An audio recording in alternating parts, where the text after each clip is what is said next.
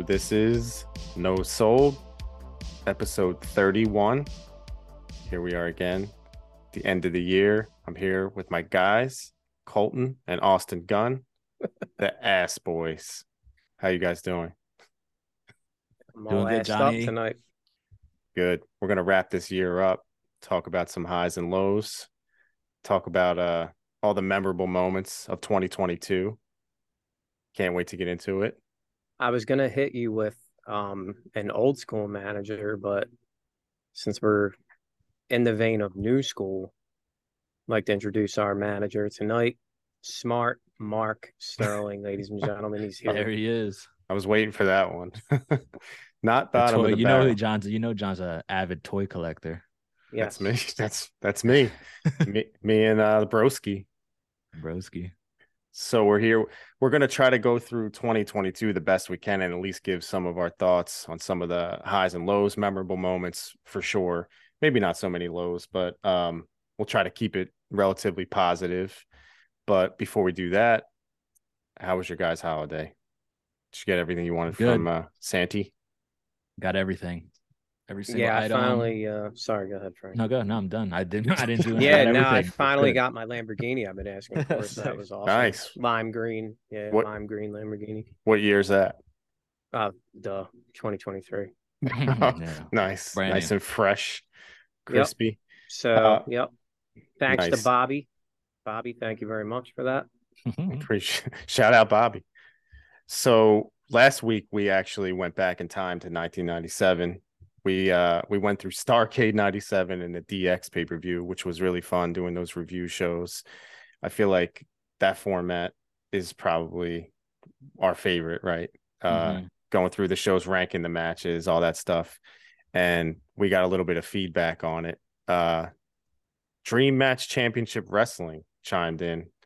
Shout out to those guys. But uh they were just they were talking about how basically if you go back, you can see that Sting's right shoulder might have been up before the referee hit. I saw that comment. Yeah, yeah, I did see that comment. That's funny. I didn't. I never noticed that really in all these years. I never really paid attention, but that is another aspect that makes that match even sillier. The finish of that match. Yeah.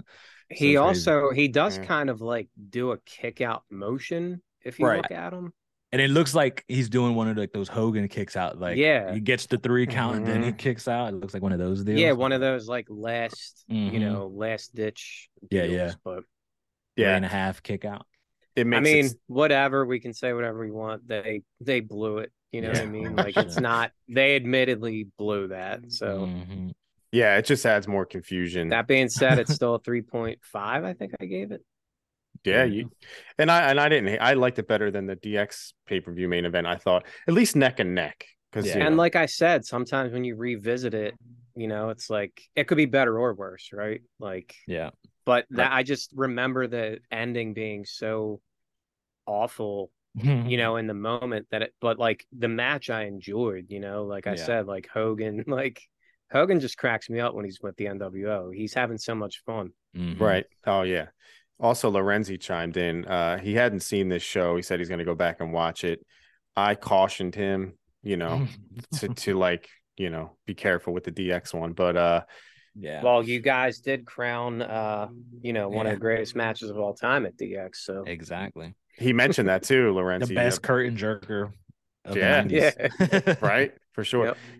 Lorenzi, shout out to him. He's also interested in doing some uh designs, logos, all that stuff. You do have permission, by the way, he asked. So have at it. We appreciate it. All that stuff's fun. Thanks for listening. Following along. But yeah, that was 97. We were all the way back in time. Now we're current day 2022 again. Um, as we go into 2023, we got the Rumble coming up. We're gonna have a lot of fun stuff, but we want to get into 2022, the year in review, if you will. A lot of big things happen, some debuts, some exits, some big time exits, some uh, retirements. People switched shows, switched brands, returns, you name it, it happened. But I feel like to start off the year or to start off the conversation about the year, at least for me, we got to talk about the old man stepping away, handing the reins over to little little trips. Vince Finally. McMahon. Vince McMahon's exit. We didn't really talk a lot about this, believe it or not, like throughout all yeah, I guess shows. not, huh? I mean, you know, we touched on it, and how much Mhm. can we talk about it? I don't know, but the fact that it happened is still kind of surreal. Like Vince not being a part of the. WWE. Yeah, well, um, it doesn't feel like he's not there. you know, it still feels like the same old, same old thing. But uh, no, it is. that- It was that, especially as it was happening. Like, whoa, Vince is really gone. You know, because like we've never known that, that company without him. So you know, very interesting, very strange times. And Triple H getting the power seemed, you know, like the best case scenario. Because I don't know if I trust just Stephanie or Nick Khan. You know, Mhm. like if those people were the only ones like in charge, I think I'd be a little more worried about the product. Mhm. But I mean, Triple H coming in, it seemed like it was going to be cool at first, and then now it just seems like more of the same. But I still, I I'm hoping that Hunter could figure it out. We have talked about that a lot. How a lot Yeah. hasn't changed with WWE. We've we've talked about Triple H's uh, reign of power so far, but yeah, the sexual misconduct allegations, all that stuff. It was a weird timeline if you were following along. But I think at the time, Triple H was kind of like quote unquote on the you know on the outs, or he wasn't like the guy Yeah, that was right, that's right. Like he wasn't obvious. But Duke, what do you think so far? Um, seven months about now without Vince, six or seven months. Uh, you agree it hasn't changed much, right? Yeah, um, I think the Triple H thing, I think it was just like his health because he had Yeah. that little, you know, like the little heart thing or whatever. So I think that is why we didn't really expect him to just jump in, you know. Mhm. I'm still like nervous for him, honestly. Like that's a very like stressful, you know, I I equate it to like being like an NFL coach where you're like just you work 16, 18 hours a day, you know, like the dude needs to rest and like Mhm. not be stressed out all the time but i don't know i guess he's i guess he got cleared or whatever but um regardless of that i mean to talk about vince because like we could do a show on vince i think like what he's done for pro wrestling and Mhm. that's kind of where i'm at with it i remember the good times with vince like I watch a lot of old school stuff and I'm like, man, like I loved Vince, you know, whether it's him on commentary or him um dancing like an idiot, you know, like whatever it is, like honestly, like without Vince McMahon, we're not doing this podcast. I think that's fair to say. Um, Right. I'm a big comic book fan and I equate it to like Stan Lee, you know, Mhm. like without Stan Lee, I don't do what I do for a living, you know, like and uh Vince means a lot, you know, to pro wrestling. I think that being said, a 70 year old man, you know, in charge of, you know, what's cool and what's not is ridiculous. So, like, you know, it's a shame that he went out the way he did. There are now rumors, I guess, that he's going to come back. Um, I guess it's, you know, I think that'll. I think the kibosh will be put on that because he has our word, our uh essay uh allegations against a past referee. You know what I mean? what is So- it? Yeah, there's some Uh, allegations. So Wall Street Journal, I think, are the ones that started this rumor that he's got the Uh-huh. itch to come back, right? Mhm. And then um what Frank's referring to, I think, is allegations by a former ref. Was it a male ref? It was a female ref. Uh, fe- well, hey, you never know. Female Yeah. ref, um, I No, believe, is now accusing him, right, of a little bit Mhm. of uh Sexual assault. unsolicited. Oh, wow. And this So, is an you know. accusation that happened in the 80s.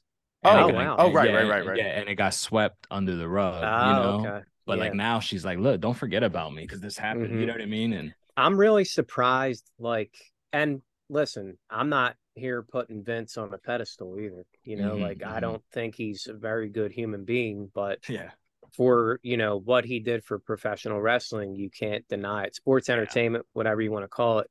But I'm Yeah. actually surprised that there weren't, there hasn't been more hmm about Vince. You know, Yeah. like, Oh, I yeah. feel like he's probably paid people off or you know something like. I I remember the Brooklyn Brawler. Um, they asked him if he was ever going to do a shoot interview, and he's like, "Why would I ever do that?" He's like, "That guy gave me everything, Mhm. you know." And I'm sure that he has like that weird kind of loyalty, like from some of these guys, because oh yeah, I would love to hear what the Brawler has to say. He was there for what 30 years, probably. Mhm, mhm. Brawler, Fink, Patterson, all those but guys. you know, like I said, we can talk about Bruce. Vince for Bruce, hours. yeah. I think to answer your question though, like, no, I don't think much has changed. I know a lot of people are delusional saying that it's been better and blah blah blah. I wholeheartedly disagree with that. I think it's Mhm. just as unwatchable as it's ever been, and I try every week. You know, Mhm. so Well, I think it's interesting that it was 40 years exactly. Like in 83, he basically bought the Hmm. company. And it's just like weird how that works out that it's um mhm. well, almost 40 years. We'll call it just under 40 years. But you know, the fact that he's gone and it was like Stephanie, not Shane, that's kind of Oh yeah. It's not like a bummer, but you know, we always, I guess, envisioned or anytime like, oh, that's gonna go to the son, you know. It's like it's just amazing that she's always had, I guess, Vince's um I guess uh good she's been on his good side, right? Shane I mean- really, but Shane was never really interested in doing that. It always seemed like, you know, Mhm. like you would think that Triple H, you know, Triple H is a very, I mean, I think he's kind of polarizing, you know. I think Yeah. he's polarizing to an individual like myself who I love Triple H and then I hate Triple H, you know, Mhm. like because I feel like he's held a lot of people down, but I feel like he has been super cool. Like he's been my favorite at times in wrestling. Um, but I don't. You would think a guy with so much like respect and knowledge of pro wrestling, you would think we would see Mhm. more of that. And I think there's flashes. Like there's some. I, I have to give him credit. Like when he does something good, like the importance of the U.S. and IC titles, I think are Mhm. are cool. But besides that, I mean, you still have a lot of nonsense going on. You know, like if you watch SmackDown this past week, like it was like a, I don't know, Yeah, Christmas the holiday match bash yeah, match, like whatever it Chris was. Miracle and on I 30. mean, yeah. Same type of yeah, I stuff that happened under the reigns of McMahon. exactly. So like, I don't really know what we're missing to where all these people are saying like it's better and it's different and it's blah Yeah. blah blah. Like I, I just don't get it. And in defense of Stephanie taking over too, she's always been like pretty good for business when you look at like her role. Like she's been in like in these high positions for a long time in that company. Where Shane has like been in and out of the company. You know, he comes in trying to get himself over. you know, remember the story of him wanting to Yeah. win the Royal Rumble or whatever the fuck it was. Ugh. You know, like he Didn't he, win- didn't he win some- that best wrestler? Oh yeah, yeah, best wrestler in the Saudi Arabia show. Oh yeah, whatever, he sure did. was- Yep. yeah, which was, and he wasn't even in the tournament. He just was in the final or whatever. Um, whatever. Like Shane always does some goofy stuff where I could see Vince being like, I can't let this kid have my company, you know. Where like, meanwhile, I Stephanie's forgot about tr- that. yeah, oh my yeah. god, that that No, Best you're you're right about it's maybe a thing with Shane where maybe he doesn't take it as serious. Maybe he's like you know a little bit uh, aloof, whatever it might Mhm. be. But it's weird that um I not weird, but now we like Stephanie and Triple H having the reins. This was uh what was the like 2001 or 2000 when they got together on screen, and like it was almost like prophetic. Here they are now Yeah. running the show, and Yep. it was just it's crazy. And to your point, Duke, um, separating the man from the the art or the show or whatever you want to call it, it it is hard to do that. We always knew Vince is like not the best, probably not the best guy. You know what I Mhm. mean? By all for all intents and purposes, all the stories you hear. Businessman, yeah, sure, great businessman. He gave us the WWF, WWE, but um, yeah, watching the old school stuff, it's it's hard to like, it's hard to hate on that because he did kind of give us this product, but I don't know if we'll ever see him again. Uh, he like let me let me make that he was on uh SmackDown in a little speaking segment for John Cena's Mhm. return, actually, like pre-recorded or whatever from way back when. So I don't think they're like Benoit, like yeah, yeah, they're not doing that, but right. I don't think he would even accept a Hall of Fame induction, which is upsetting. Like I'm sure he wouldn't even want that because he's always been a dude that don't want the. At least he says he doesn't want the attention, but Mhm. Who knows? We'll for ever a guy see who, him. know, who for a guy who doesn't want the attention, he sort of made himself and his whole ass family a focal point of the Yeah, show. yeah, yeah, you're right about that. You know what I mean, though. So I like don't the know, Hall of you know, Fame yeah. thing, he's, Mhm. he's like, I don't Yeah. want. But yeah, we'll he see. always says he doesn't want people to thank him and blah blah blah. Yeah. Right. But we'll see, man. Vince, um, it's it's surreal. Uh, you know, when he passes, I'm sure it'll be even more bizarre. But now it's Triple H's turn. And speaking about the Hall of Fame, though, the Triple H uh, or Vince McMahon potentially doing the Hall of Fame, I did want to mention Undertaker going in the Hall of Fame because his career much like Vince in WWE, looks like Taker's career in WWE is kind of over as, as far as like wrestling. He's never going to wrestle again. It looks like, and um, we watched that. I remember we were texting during that Hall of Fame because I was making a big deal about how like short some of the other speeches where the Steiners got like a minute and a half, and you Yeah. know what I mean. And then Taker went out and cut like a um, TED he, he talk. had an open mic. Yeah, I know. He had an open mic and Mhm. shit. it's you know he had the headset mic on, and um, I wanted to mention that at least because it was uh, it's wild seeing all these guys, you know, like that we grew up watching I know. exit.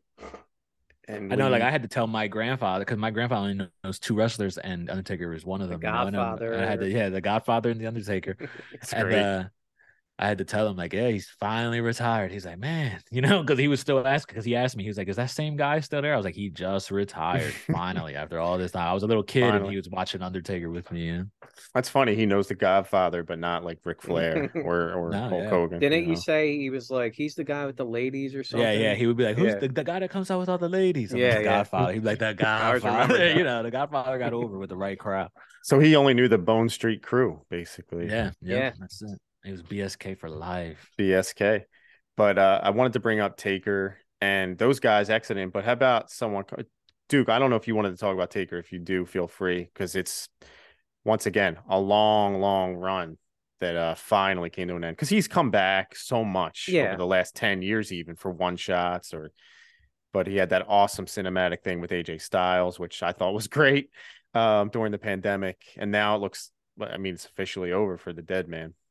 Mm-hmm. I mean, we'll I'm sure do a career retrospective of him at some point because he's just I mean, you know, like I said about Vince, it's the same thing. Like we could talk for literally hours about the Undertaker. So I mean it's definitely time. I think we'll all agree on that. Like he he wrestled actually too long in my opinion. A lot of like I mean the Goldberg debacle, those guys could have really hurt each other, you Yeah. know. I think he went out the right way with a guy that could make him look good, like AJ did, you Mhm. know, and like the cinematic thing where they could, you know, reshoot if they had to and stuff like Mhm. that. But I mean, you know, obviously we wish him the best. I mean, that guy's a huge part of our lives, you know, Yeah. for I guess 30 years, you know, like um Yeah. I mean, I was him for Halloween one year, you know, like that Yeah. he definitely like was I mean, I think you could even make a case saying he's like the goat, you know, like Yeah, you have Oh, no yeah. argument. I'll, I I'll listen think to that, there. you know. Yeah. Um so Mhm. I think the cinematic thing was so fitting too for him to Oh, go out, perfect. you Yep. know, for that character. I really, Mhm. really loved that. So, yeah, the dead man exits, but someone who made the return, it's insane to even think that this guy was going to come back. It was only rumored, but Stone Cold main eventing night one of WrestleMania, I guess. Yeah, night night one, one, it night was, one. yeah. And uh his opponent, handpicked, I, I, I apparently Kevin Owens. Oof. Well, actually, John, Kevin Owens was picked because he started talking trash about Texas. And that was Oh, remember that? Yeah, he, yeah. How don't dare badmouth he. Texas. Don't badmouth Texas. yep. Kevin Owens was just the one who decided to do it. So that's all what it took all these years for some for All Stone these Cold yeah, to who would come out of thought, you know? Who knew? Man. So I, I mean, all these years, it could have been CM Punk. It could have been, you know, you name it. This guy. I mean, it could have even been Ah, CM Punk was fighting for that too. Like I forget that he was pushing for that match, and it just this didn't close. I happen, you felt know? like, yeah. Well, least- you know, they it was not close. Of course it wasn't. Well, they, They- had the 2K thing, and they did the sit down interview, Yeah. right? That I was know what you're saying. Yeah, awesome. yeah. That was so cool. So I started like, to it wasn't believe it. really it wasn't really that close, Yeah. but it felt closer than anything had up until then. You know, totally did. But yeah, no. Instead, Stone Cold came. they back. never they just never backed Punk. You know, yeah, nah, like it's true.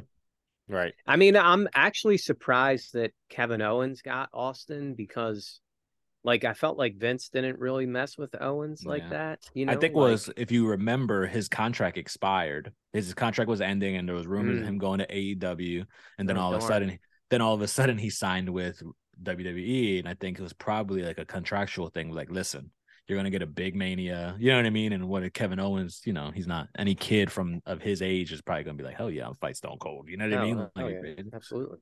So like I think that was all part of it because you looked at Sasha, she was similar, right? Like Sasha, her contract was up, and all of a sudden she's main event in WrestleMania with Bianca. You know, like if she signed a new deal, main event WrestleMania. You sign a new deal, Kevin Owens, you you main event WrestleMania. I think it's just part of the bargaining. and Yeah. Kevin Owens being, I guess, like I guess you know what is over in 2022, right? Like I don't even know how to define that shit anymore. But if they're talking about a guy that can like bump around for him or take certain like a brawling atmosphere, whatever the reasons, um, you know, like we're not the biggest Kevin Owens fans here, so Mhm. I could just think of so many other guys in that company um that might have at least do you feel like that was a main event of night one or is that a stupid question like I, I feel like it was a main event, and I thought it was fun. I did though. I I felt like it was fun too. Like yeah as much as we hate on Owens, just seeing Austin, it just trumped everything to me. I know you guys were marking out for the Cody match that night and all that, and I do probably think it was the best match. But Oh, like yeah. in terms of like rewatching, like I'm here with like non-wrestling fans, like we watched that Austin thing twice, you know, and it was just like Mm. because it's just it was fun.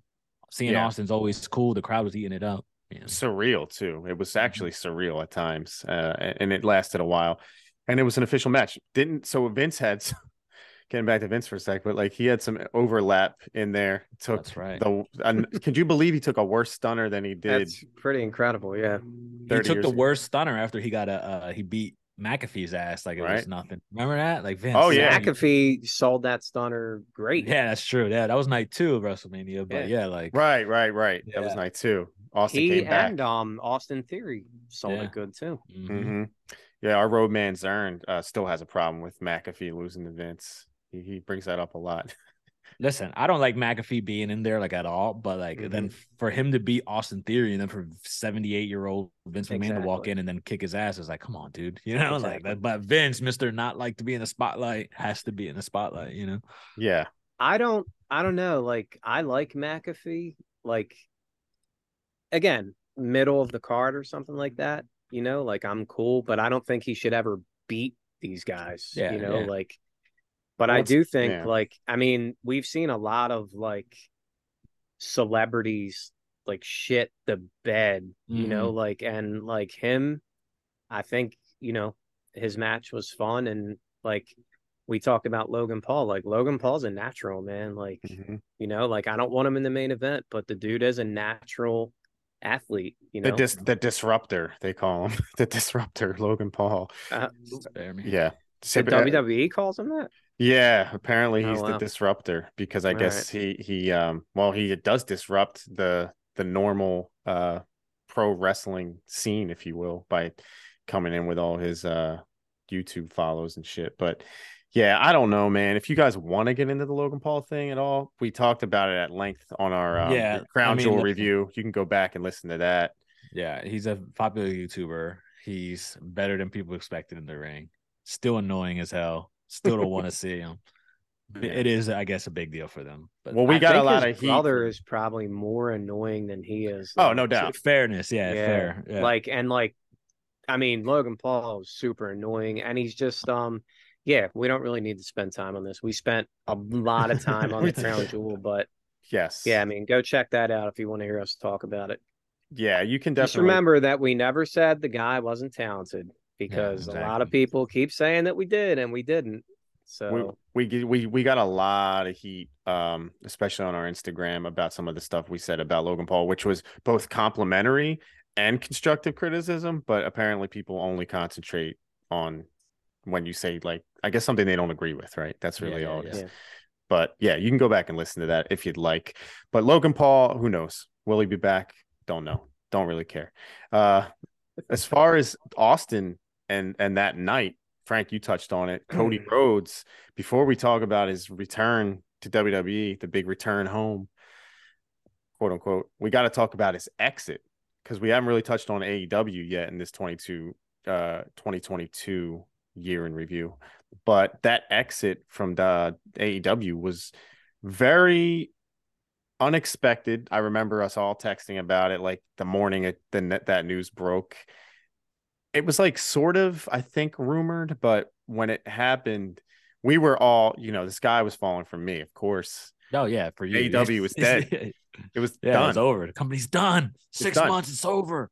But what to my defense, just today, um, Tony Khan was saying how shit has been very uh different for them since he's since Cody's left. But whatever that yeah, because you got a you got a rat now influencing all these these other potential rats.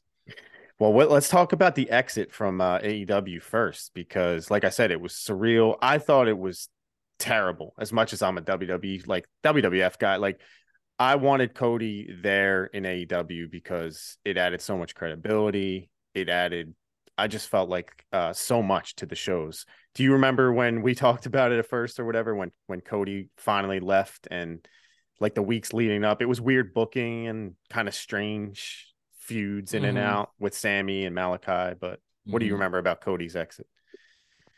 I remember Cody. You know, the, the the thing I don't hate about Cody is that he honored his contract. Like unlike some people, right? Like he fulfilled his contract. He was uh, rumored to even be working without a contract those last several weeks and then leaving. And um, you know, it, he definitely muddied up like the TNT title situation there toward the end because it was like going back and forth between him and Sammy. Um, I feel like you act like Cody was like the thing saving the show and all that, as if Cody wasn't gone for like months at a time, a couple of times, you know, whether he was filming something, you know, after when he lost, dropped the title to Brodie and then he came back and won the title back from Brodie instantly, you know. I just mm-hmm. think Cody's like, I think he was good in his program, but I, don't know like how much he offered like the whole show. Cause like I don't feel like the show has gone bad. I feel like it's still the same show. Obviously, there's been locker room drama because of other people, you know what I mean? But um, yeah, like you know, Cody going, it was a bummer to me. I was sort of salty, still am. I'm not even not even sort of. I was 100% salty about it just because it's like, bro, I was there. We all saw it, double or nothing. He's smashing the fucking throne. You know, he made it such a thing because you don't really hear the Young Bucks and Kenny Omega talk about WWE all like that. You know what I mean? Or take shots at it. It was Cody's deal, you know, and he was supposed to be the leader of this change that he so my whole thing is it's like I get it. You you go, you do whatever you got to do, you know, whatever's best for you. But it's like you don't have to like work me like that, you know. It's sort of like it's like I'm only it's like you're in AEW, dude. Like it's like you don't have to ever even mention WWE, and I still feel the same way, you know. Like it didn't do anything. It's not like we don't love the WWE, even if we want some other show to do better than what they've been doing for the last 15 years. So it's Mhm. like I didn't need all that, but when you're doing it, it's sort of like okay, I like it. You know, you're like you're you're putting a stamp on like what your intentions are. And then he just goes back the, the second he can, you know, and Triple H is his favorite wrestler suddenly. Um, like all this goofy shit.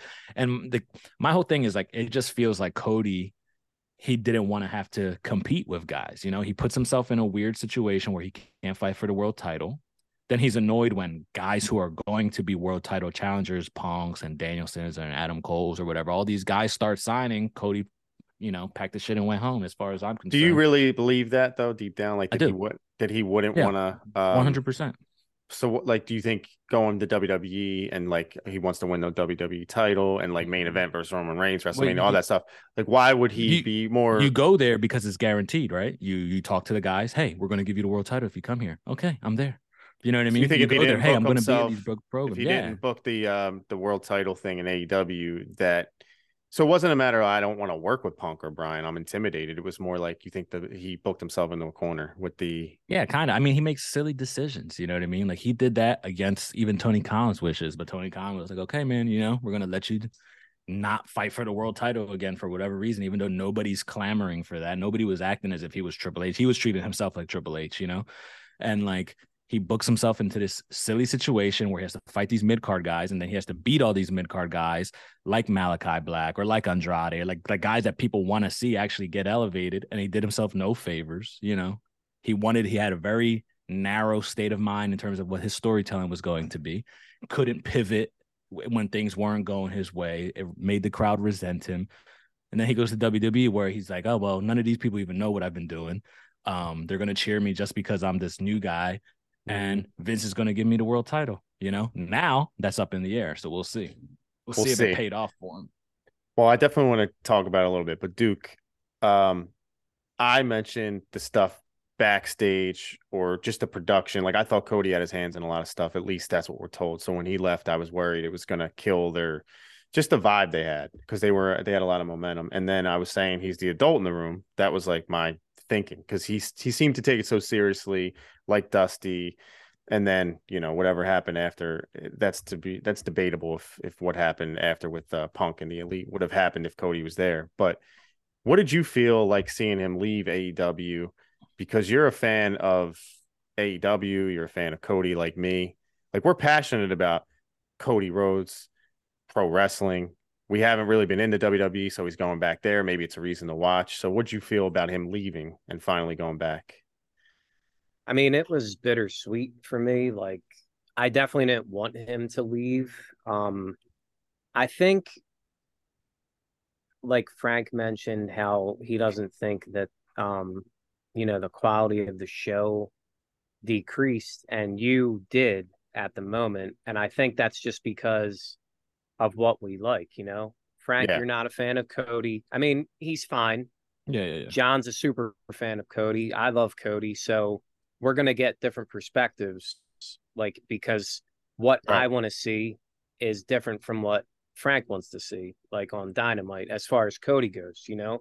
Mm-hmm. Um, so like I I certainly didn't want him to leave, like, but you know, what are you gonna do? Like the guy left, I'm gonna support him. So I mean, surreal for sure. Like him showing up at Mania was surreal. Like um again it was just bittersweet for me like i'm i'm happy that he's still wrestling you know but um i would have preferred him you know in AEW I think and I think that the Bucks and Omega don't talk about WWE because they didn't experience it like Cody mm-hmm. feels like and that's probably why he went back like kind of unfinished business like he felt like he never you know made it like he thought he would or should, you know. And whether we agree or not, that's what I think, you know, mm-hmm. like the unfinished business thing. Like mm-hmm. Dusty never won the world title. He wants to win the world title. He talked about that, you know, like so I mean, I'm gonna support Cody for sure. Like I'm a fan of his. I would have preferred if he stayed in AEW. And as far as like the never fighting for the world title, we heard that before in wrestling. They could have easily yeah, gotten around that. Change it, you know what I mean? Like so I mean, it is yeah. what it is now. I'm I'm gonna watch him. Like he's one of, you know, probably less than a handful of guys that I would tune in for there. So hopefully he can WWE. change things. I don't yeah. think he will, but Well, I was of the belief John, that, John thought he was going to come yes. in and change the logo and the ring yeah. ropes and everything just because Cody yeah. showed up, you know. I was thought it was yep. going to be just an overall, uh, you know, just like a, a, contagious thing of his his uh coolness, but subjective coolness. But the thing about Cody is, um, he has that Dusty, like he's Dusty's kid, and Dusty spent all that time in WCW and like the Booker, and I thought that he was so interested in that um sort of calling so you know what guys, I mean? You just gotta accept that he's full of shit. You know what I mean? Like everything he says, you could pull break it into a million pieces because the story doesn't hold up any under kind of like scrutiny. You know, like everything he says, like you could just be like, oh, but you said the fucking complete opposite when you were somewhere else. You know, he's like, I just welcome to pro wrestling though, right? I mean, yeah, yeah, for sure. Cody, Cody's just uh one of these guys. You know, he's yeah. part of the circus. You know? Yeah, yeah, yeah. And he he could he could put on a suit all he wants. You know, he's still a clown as far as I'm concerned. But like you say a lot about like the crocodile tears and stuff like that, yeah, and I disagree with that. Like yeah. I don't I don't think that he's full of shit like that when he gets out there and talks like that. Bro, when you watch guys like practice acting, you know, and they have when you have to make your cry, they do what Cody does. And then a yeah. fucking tear comes down, you know, and it's like you're a fraud. I would I would say he he he tones it up a tiny bit, but I'm sure deep down, like you don't think he wants to sure. um sort of sure. like you know what I mean? Yeah you know, live out his father's legacy. Obviously, he looked up to. I mean, dad. you want to live out your father's legacy. Probably don't run back to the company that did everything they could to embarrass his legacy while he was there.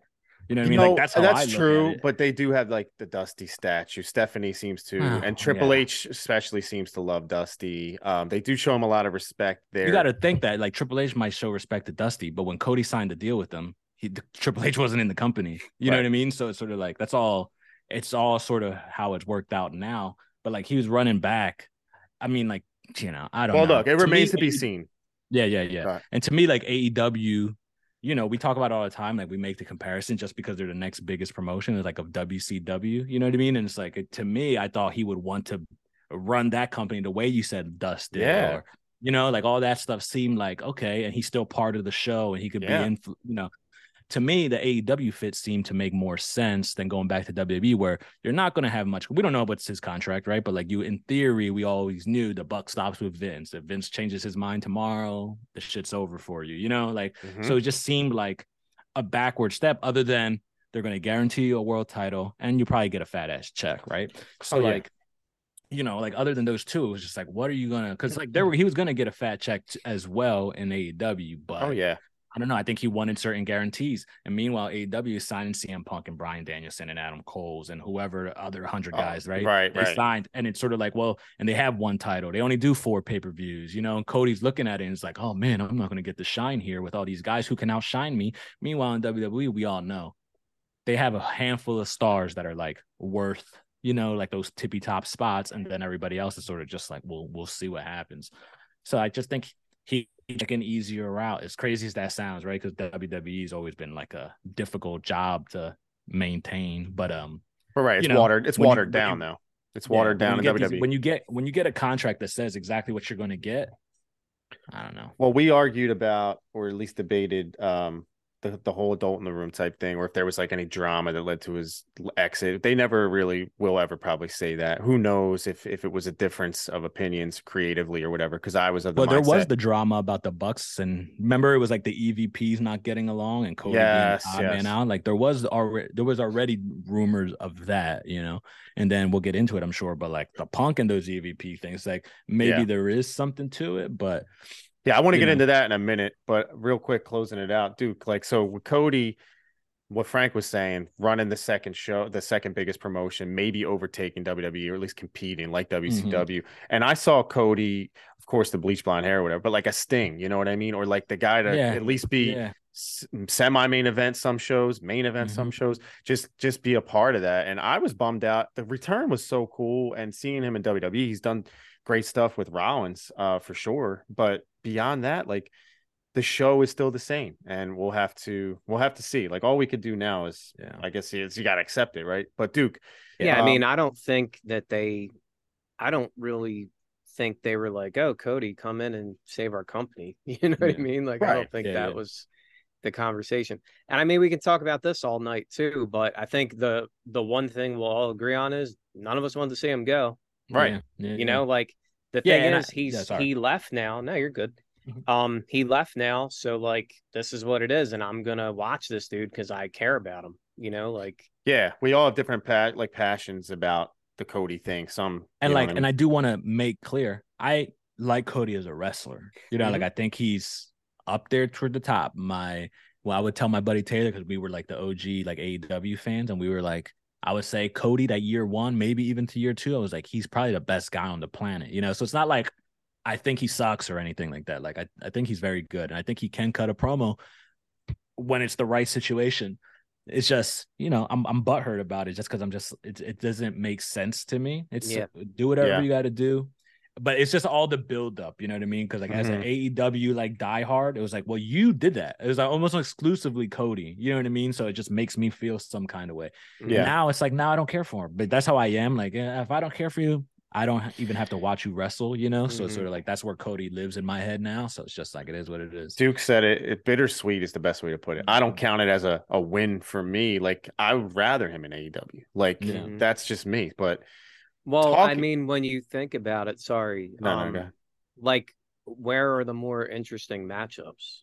yeah, You know, like yeah, Mhm. absolutely. easily AEW. You know, like what's intriguing about Cody Rhodes in WWE? You know, like the moment we will eventually hopefully get, right? That's well, yeah, when he wins the Royal Rumble this year at number twenty seven, and then Right. goes on to dethrone Roman Reigns at WrestleMania. and look, of if he's on top, like I'm gonna obviously be tuning in as the guy, but like the rest of the show, it's not gonna fall in line. Like we're still gonna Yeah, yeah, yeah. cherry pick just the Cody segments, right? yeah, Um, but getting back to uh, Cody leaving, the adult in the room, all that conversation, the shit that ended up happening with CM Punk and the Elite, we have to talk about that in this little uh, 2022 year in review because we did talk about this ad nauseum for sure. Like you can probably find this in most of our episodes. At some point, we get into this conversation about CM Punk, the human.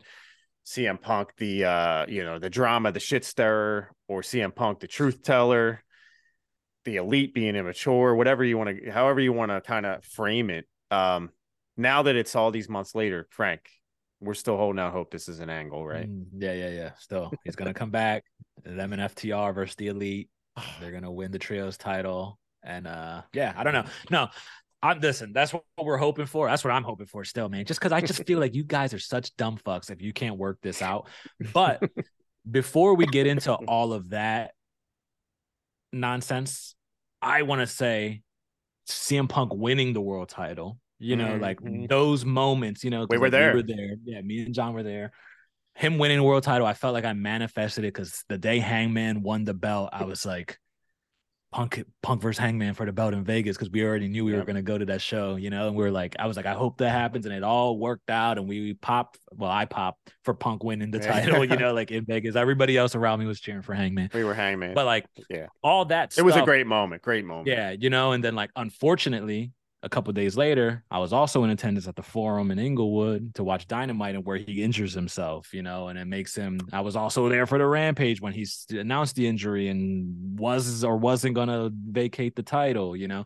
It's like all of those, there's like this weird chain of events that led to him coming back, getting the title back, and then having that match with Moxley and getting injured again, which results in this blow up with the EVPs out of nowhere, seemingly, really, because we thought everything was good, I guess, you know, and um, The injury, then- the injury with um that happened in the match with Moxley, the the press conference, the post Mhm. match scrum, whatever you want to call it. That's when he started to let loose and drop all these insane amounts of uh you know insults and truth, whatever you want to call it. Tony Khan right next to him. We talked about this shit so much. But Duke, um, what a moment. do you we think, this back, is an we're angle? gonna think we're gonna remember this shit forever. The the the the brawl out, the fallout. Mhm.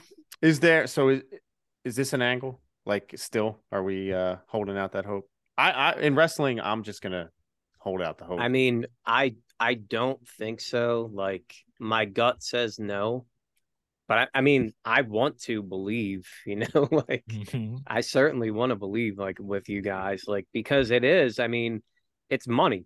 You're Yeah. printing money. Like, you know, like Frank said, him and FTR take take on the elite. Like, let's fucking go. Dude, like I'm I've been talking day. about the elite versus F- I'm sorry, the Young Bucks versus FTR. I want to Yeah, have you've been a wanting that. fucking year feud. Like Mhm. I don't understand why these guys aren't feuding. It doesn't. Yeah. They feuded on Twitter for a fucking year. It's Like, weird, I don't right? get it. Yeah, it's Yeah, so it's weird. I mean, they don't want to work wanna- together. I wonder if it's the Young Bucks in like in that you know because the Young Bucks have stroke. Yeah, I And, wonder like, if they just don't doesn't happen. fuck with Yeah. them. Like if Yeah, they it's don't like them or something. It's very It's strange. I talked about. Um, t- I'll let you. And then they had a great match. Sorry, John, but No, like, yeah, then they yeah. when they yeah, did have it, they it was did. great. Yeah, it was it like was oh, it may have not lived up to expectations Right. of years of shit talking, but it was still like the best tag team match that year. here ready. was, you know? They've worked with the Briscoes Yeah. more than they've worked with the Young Bucks. Mhm. What the Dude, hell sense is that? And then you look at those Briscoes matches, three of the best tag team matches you'll see. yep. And it's like, imagine get the Young Bucks in there. Yeah. It's like because we they if FTR aren't the best tag team in the world, it's the Young Bucks, or and vice Yep. versa. You know what I mean? Like that's how I Mhm. feel about the Yeah. tag team situation. Totally. And then it's just like, dude, just make this happen. And then you add root- Kenny, who you add rooting, Kenny who you Omega and rooting Punk. for in that match? I guess FTR, right? Yeah, yeah, yeah. It's always FTR because I'm not crazy about the Young. I do respect. I think they're very good and all that. Mhm. I like the Young Bucks, but I'm not like fanboy of the Young Bucks. I like Kenny Omega a lot, but not more than Punk, obviously. So, you know, I've That's become I would I've cheer for. become a Young Bucks uh, fanboy, but mhm. Duke, I was talking last week about selling out like a 40,000 stadium or 40 30,000 person stadium or you know AEW having a WrestleMania like whatever. Punk versus Omega main event. You can Oh my sell out God. 30,000, don't you think? oh I, god, I, I, think so. I yeah. believe so. Like Yeah. I could see people like traveling for that match. Yeah. Exactly. You know what I mean? Like cross country, like Yeah, yeah. England, like Right. whatever. Yeah, people yeah, coming from Japan, Dude, like it can happen. who love man. Kenny. You know what I mean? And like That's why I started with these guys would be morons to not it's do true. the right thing, But right? Like, listen, mhm. man, like egos. Yeah, I know. Punk is a fucking He's difficult. Yeah, he's yeah, difficult. like uh, we love him. We've all, you know, I mean, certainly you and I, Frank, Mhm. Yeah. love Punk. I'm a little Um, harder on him, but I do love yeah. the guy. I and mean, uh pro wrestler Punk. but I just emotionally, you know, Yeah. he's immature and What's going on he- with him, man? You gotta. I mean, maybe it's Khan now. I maybe mean, my man Tony should Khan. go to like- therapy. It You- helps. you know what the thing too is with him also like i think he thinks he's right often and like i don't know that i disagree he might be right most of these with most of his Sure. arguments you know but it's just like you gotta time and place it you know like it's right Yeah, after like, the if he pay-per-view really- Dorton with the press I is not mean, it It Yeah. seems like you know when he left, you know, and I don't want to spend too much time on Yeah, yeah, this yeah. because we've talked so No, much cool. about It's cool. Punk.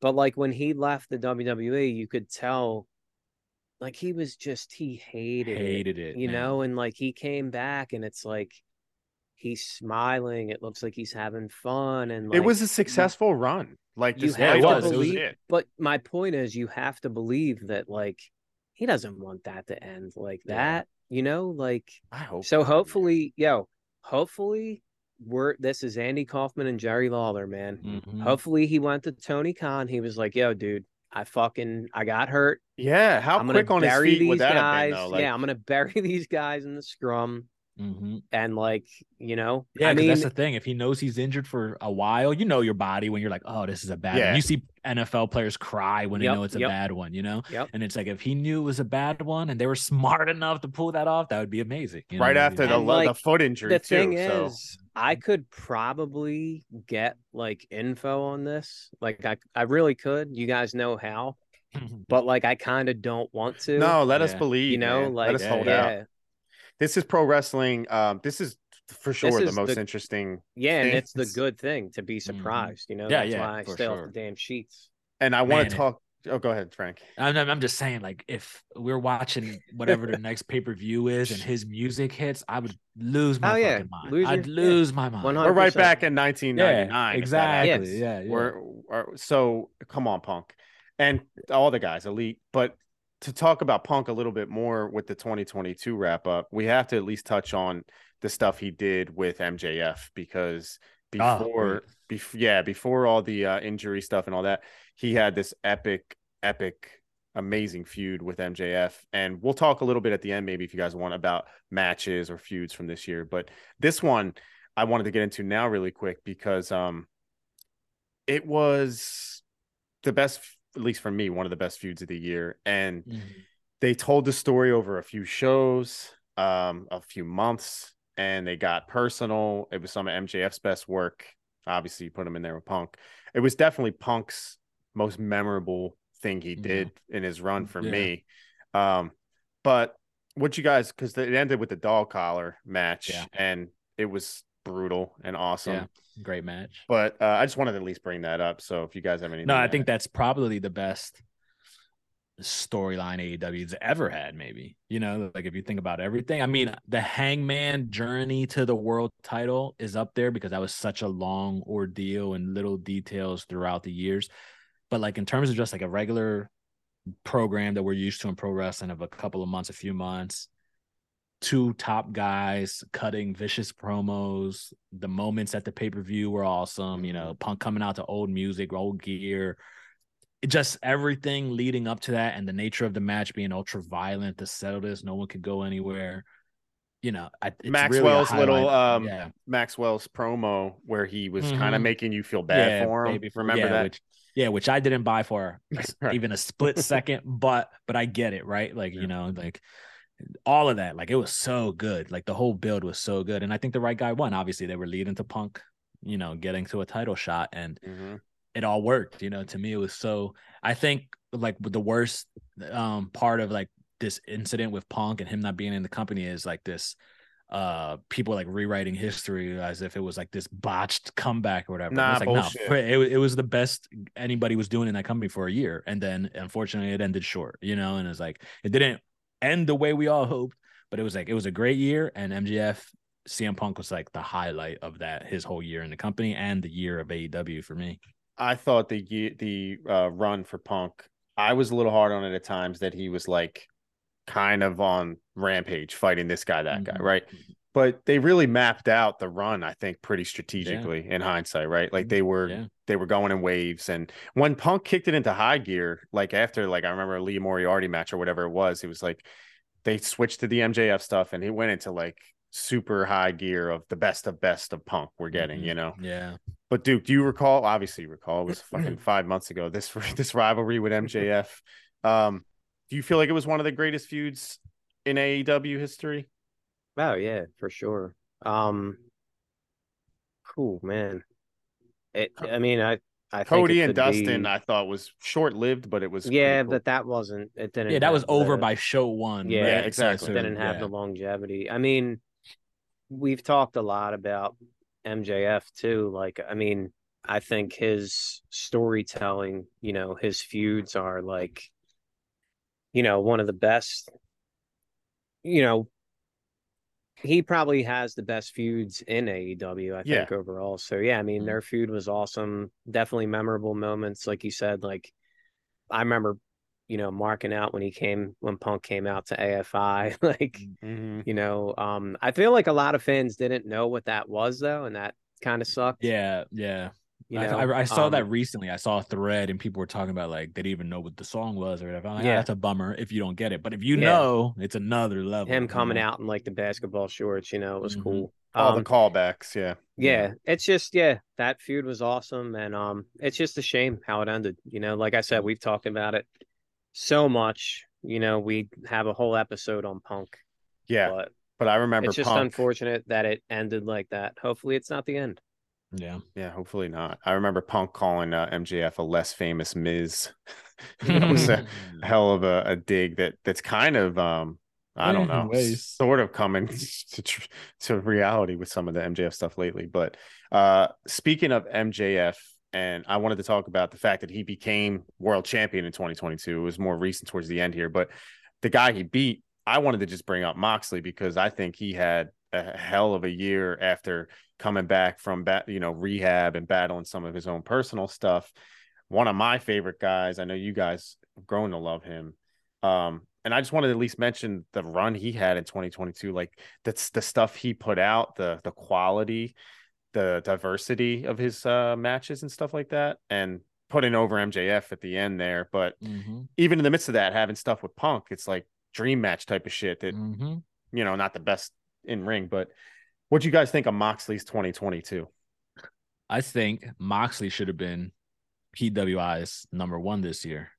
I don't know where he ended up ranking. I didn't follow. Like I just saw that Roman got number one, and obviously what Roman is doing is epic. Mhm. But if you look at like the year of Roman, it wasn't necessary. It's kind of standard fare for Yep. Roman of the last two years. But Moxley, like he had multiple title reigns. He carried that company on his back when guys like Punk couldn't stay healthy or guys like MJF are causing trouble. You know, whatever the issue is, Moxie was the the only person who was constantly there, putting out banger matches. He made Wheeler Yuta a star in overnight. Yep. You know what I mean? Like he had matches, and he's done that with several guys where he's given them the rub in their matches, like really hard fought matches. Um, you know, he, he- he had he had the matches, he had the promos, he had the the world titles, he had to me he had everything that goes like that's your that's your wrestler of the year. Yeah. But you know, whatever. Roman had a crazy year as well, historically and from a historical context. you Just know? real But it- quick, Yeah. Moxley number twelve. 12. crazy. That Just- is That's, criminal. that's disrespect. Yeah. Just Yeah. behind just behind Shingo uh, Takagi Yeah. yeah. and Jonathan Gresham at number 10. to give So, you an idea Bro. of how ridiculous this list is, Bobby Lashley's at number five. Oh, yeah. man. So, I didn't even realize it was so bad. Like I didn't Yeah, pay you attention. You know what just I think they do it. because I've heard about like I've actually heard them break down the PWI 500 Yeah. over the years. It's all a matter of so it's almost like MVP in NFL or NBA. Like the months that Moxley put in, I guess he came back a little bit towards the middle of the year, so they like Mm-hmm. Yeah, take yeah. away points for your missed Yeah, time. corny. Yeah. You know what I mean? So maybe that's why. But fuck that. I mean, I, agree with you though, Frank. Like, I mean, talk about an MVP. Mm, He was yeah, the MVP right? of the year, in my opinion. And like, I wasn't ever a Dean Ambrose fan, Same. like at all. So like, this dude, like, it's not like I'm looking through this with like my Mhm. Dean Ambrose glasses on. I- I, mean, that guy. I said it before, like, you know, you mentioned Punk wrestling on Dynamite, John. Like, it's because these guys want to wrestle and they want to wrestle these young guys, and like, I think that's fucking cool. Mhm. I remember Moxley fought on a dark, man. Yeah. Like, and I was like, that's just so awesome. Brian Dan Brian Danielson fought on dark, like under a mask.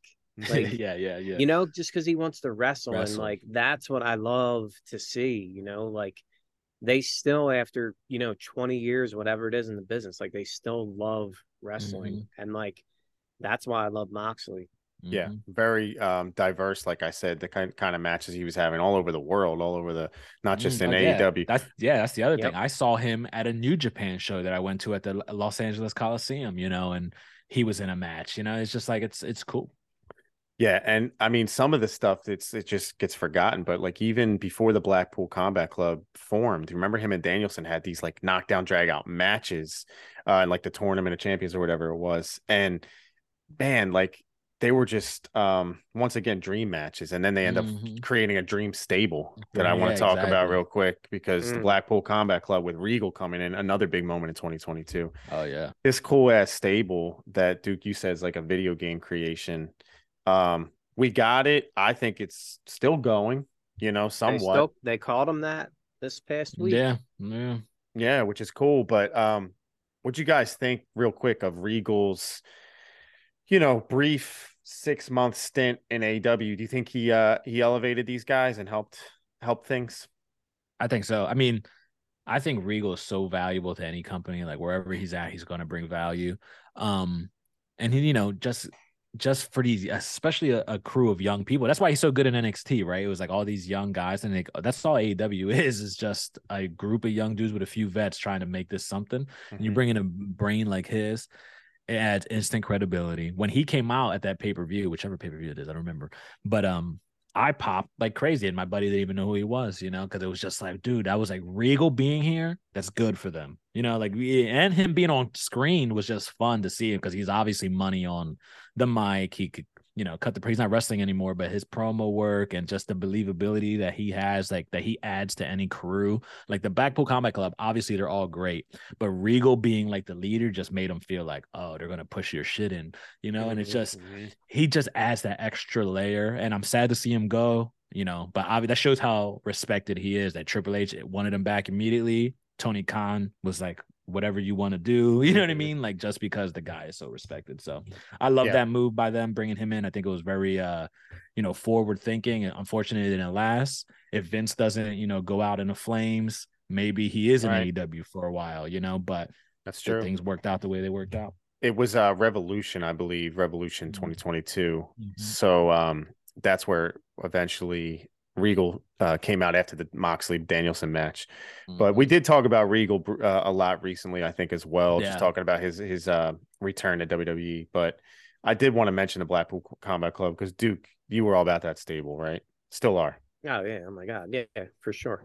Um, like Frank mentioned, how they elevated Wheeler Yuta. You know, um, the only thing about Regal, it's weird because like Regal's so old school, Mhm. and he's absolutely invaluable. But I just, I don't like. I watch NXT, and I'm like, what are they gonna do with this guy? Because it's it's so like corny like Mhm. NXT like and I'm wondering just like what they're going to do with Regal because like I think he's just too cool to be there. Hopefully he can show these guys, you know. Do you think he's working in Something. NXT again, or because he got I don't know. vice president role, whatever that means, of the company? Oh, okay. I I don't know. I mean, good for him. Like obviously we're all fans. I just I don't know. I I agree. Like he's invaluable, but like what the hell is he going to do there when it's just such a just circus, I guess, you know? Yeah. It's like you have all this nonsense going on like let's, you know, Regal, what do you think? Uh, we're gonna have the New Day come out of a present dressed as Nutcrackers. Like, what, what do you think about where should we go Yeah. from there? You know what I mean? It's just like Yeah. preposterous. to He's me, gonna like- say, "I'm gonna have them go um, piss in in their teacup over there," uh, since Yeah. I did that 25 years ago. "Yeah, but I I- guess I don't know. No, know." I don't know. I think Regal, um, his son's there now, right? yeah, That's- apparently, yeah, that's the yeah. big thing. Yeah. So that could Yeah, I be a mean, thing. we're we're certainly not going to say anything bad about the dude. We all love Regal. Mhm. We wish him the best. I just, you know, it sucks because the Blackpool Combat Club was super cool, They were and like I liked him at as the figurehead. You know, like the uh because Moxley's nuts. You know, like he Mhm. always was like calming everybody down. It seemed, you know, so Well, you know, guys come and go in the wrestling business. It was like a five month run or whatever it was with Regal, and Kinda it'll nuts. Like it, yeah, it seems like longer but shorter too. Right. You know, like it'll always be remembered. It's a moment, like you know, if they have these AEW best ofs ten years from now, like that's going to be in there. His uh return or his debut and the Mhm. formation of the Blackpool Combat Club. So it's a part of history. I think it was cool. Um, and I did want to mention one more thing really quick about AEW, is at least moments or things that were memorable, and then we can uh, shift over a little bit into WWE. But I wanted to mention Hook because that's like a a guy who a monster. it came it, it kind of came out of nowhere the groundswell or whatever but i remember being in in ac at the uh the old whatever the old trump plaza for their aew show and this dude got the loudest reaction of the night for like this is a show with punk and and all these guys and um i just wanted to mention him and and oh, and a lot of the young and up and comers from aew and, and wwe if you could think of any because i think if anything the wrestling business um it should be setting themselves up for the future Mhm. and they don't always do that like Yeah. companies they they fumble they drop the ball on that Mhm. but what do you guys think of WWE hasn't done that for years. I know that's been that's the why issue, they're right? yeah. that's why they're in the fucking position that they're in. They pick one guy Mhm. and that's it. John that's- Cena was the and- guy, hmm and now Roman Reigns is the guy. hmm There's their one guy. So and that's why the they'll- they'll have wrestling to- business as a whole has been in a weird spot, right? Because they were the show, and like Mhm. now with AEW, at least you have another option where you're seeing young guys, Jungle Boys, MJF is the fuck, MJF is the champion, Hangman was a champion. You know, you're seeing like these younger guys, you know, get their shine and really come into their own. You know, and um, WWE, listen, WWE has plenty of young talent that can be these guys. I think Austin Theory is very good. You know, like I think they have guys over there that are like you could, but do they are they willing to position them in those spots is the issue with Right. WWE. Where we're seeing AEW does a yeah. good job of mixing the old with the Mhm. new and giving the rubs. I think they Yeah, do a really good job of that. Yeah, like I AEW mean- has their guys, whether we like them or not, right? When I say that, me and Duke, Sammy Guevara, you know, Mhm. he's put in lots of big spots. You know, obviously Jungle Boy, Darby, Darby, like Darby's a guy, like in WWE, he'd be a manager or something, you know, and like, or not even He'd in be the a company, comedy act, I think. yeah, exactly. You know what I yeah, mean? Yeah, yeah, twenty four seven King or something like that. Darby, They'd probably kill it on merch in WWE Yeah. for him. I'll give Mhm. them that credit. They'll Maybe, probably yeah. like make him all these like ridiculous Yeah. uh, merchandise. But like, but- but like we see these guys, like we just saw a little mini program, and it was MJF and Ricky Starks, who Mhm. outside of the AEW sphere, they're not these well-known names that like Mhm. Vince is not going to get behind these two unknowns holding his world title and winning Right. his battle royals or whatever it is, and just running the show for even if it's only a few weeks, you know, and like. AEW has done a real good job, like uh, setting themselves up for the future. Definitely, you know, like I think they have plenty of talent that's going to keep them. When people are like, they'll be done in a year or whatever, it's like there's no chance, you know, because they have lots of good young guys and a lot of money.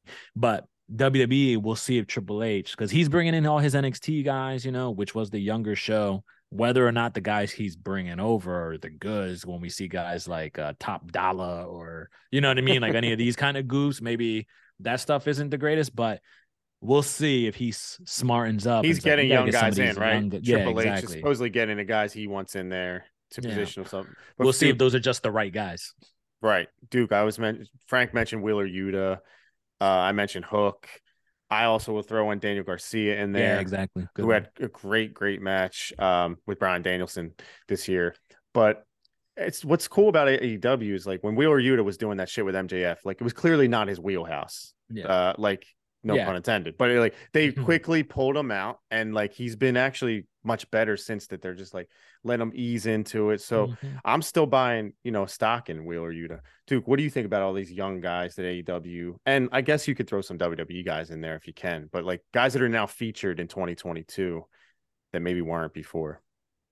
I mean, I think that, like Frank mentioned, like there's a lot of talent available. How they use it is up to them. You know, like, I mean, I think I've probably talked about Chad Gable once a Oh, week since we've been doing this. And I mean, the guy literally is the guy that loses to the new guy that shows up on Mhm. the show that week. You know, Mhm. like he he whether it's him by himself or him with Otis in a fucking handicap match, like Mhm. if you're in a handicap match, that's the kiss of death. Oh, Yeah. Like, sure. you you never recover from that. So to Mhm. me, like it's like the Dolph Ziggler thing where I'm like, oh man, maybe Dolph will be something someday. Nope. Chad Gable's not going to be shit. They'd rather push this new guy, Gable Steveson, Yeah. who's an Olympic athlete Yeah. that looks like garbage, that Mhm. has no charisma. When they Mhm. have this dude that's in shape that has charisma, you know, it's just I don't know, man. Maybe he's a nice fucking guy. Maybe he's not mean enough to get over. You know, Mhm. like there's a lot of young talent in both companies, whether they use it or not. I mean, we'll see. Yeah. AEW for sure is better at it, I think. Like Frank mentioned, like Ricky Starks and MJF, like it seems like now they're going on to MJF versus Bryan Danielson. And like, I'll be honest, like I am way more interested in Ricky Starks versus MJF than I Yeah, am me too. Brian Mhm. and him, you know, yeah. like Yeah. It's crazy, right? so yeah, it is what it is. I will say this before we move on from AEW. I am thankful for AEW because if not for AEW, I probably wouldn't be watching wrestling anymore. Amen to that. That's And, my biggest thing about AEW. Yeah. It's like just with you two, right? Because like we we've been friends for years, whatever. Yep. But we would text ultra sporadically. Sparingly, You know what I mean? Yeah. You know, like it would I be- would get be- drunk and try to FaceTime. yeah, exactly. Or and like, you know, and like I'm just a bad texter. So like Mhm. if you, you text me, I answer. If you don't text me, I just don't think of it, you know? Yep, So like yep. we that's how we all communicated that way. It'd be like, I'm coming home, John. He's like, oh, sick, you know, or whatever the Mhm, case. And mhm. I would always just surprise drop into Yep, Duke's store or whatever without telling him.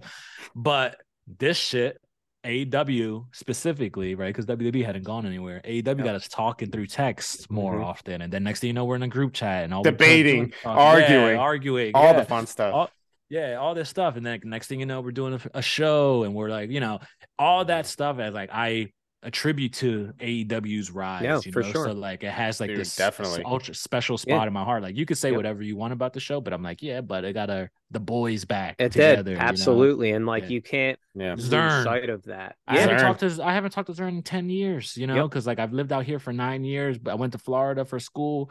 I haven't talked or heard from Zern, and like you know, now we're texting every now and then. Yep, You know what I mean? So it's like yeah. it's cool, you know. It's That's cool. great. no, for sure. I said great. if that's the one thing that we get from this, Mhm. like I get to hang out with my buddies, you know, whether it's through FaceTime or I'm sorry, Zoom, whatever it is. Mhm. And like I didn't have Mike's info, I didn't have a number for him. Yeah. Mhm. So shout out to Zern. You know, we're talking to, you know, you met Ed, John, Mhm. one of our Mhm. listeners, Ed. Like you got to meet Ed, you know, Shout so it's just Ed. cool. Like it's Yeah. just I know we sound negative sometimes, but it's just it's the passion because we Uh-huh. love this and we want it to be good. That's all. Yeah. Yeah. So thank you, AEW, because without you, this isn't happening right now. For So hundred percent. AEW, I'll I'll just amen to all that stuff you guys said. I'll second that stuff. But seeing it live, Mhm. I have been to WWE shows. The last one I went to was with Duke in 2015 or 16. It, I said, I don't think I can go back to another wrestling show. we literally didn't go back to another we didn't. WWE one. No. And then I got the itch because uh, I was very interested in AEW, saw it live in AC, and then I was like,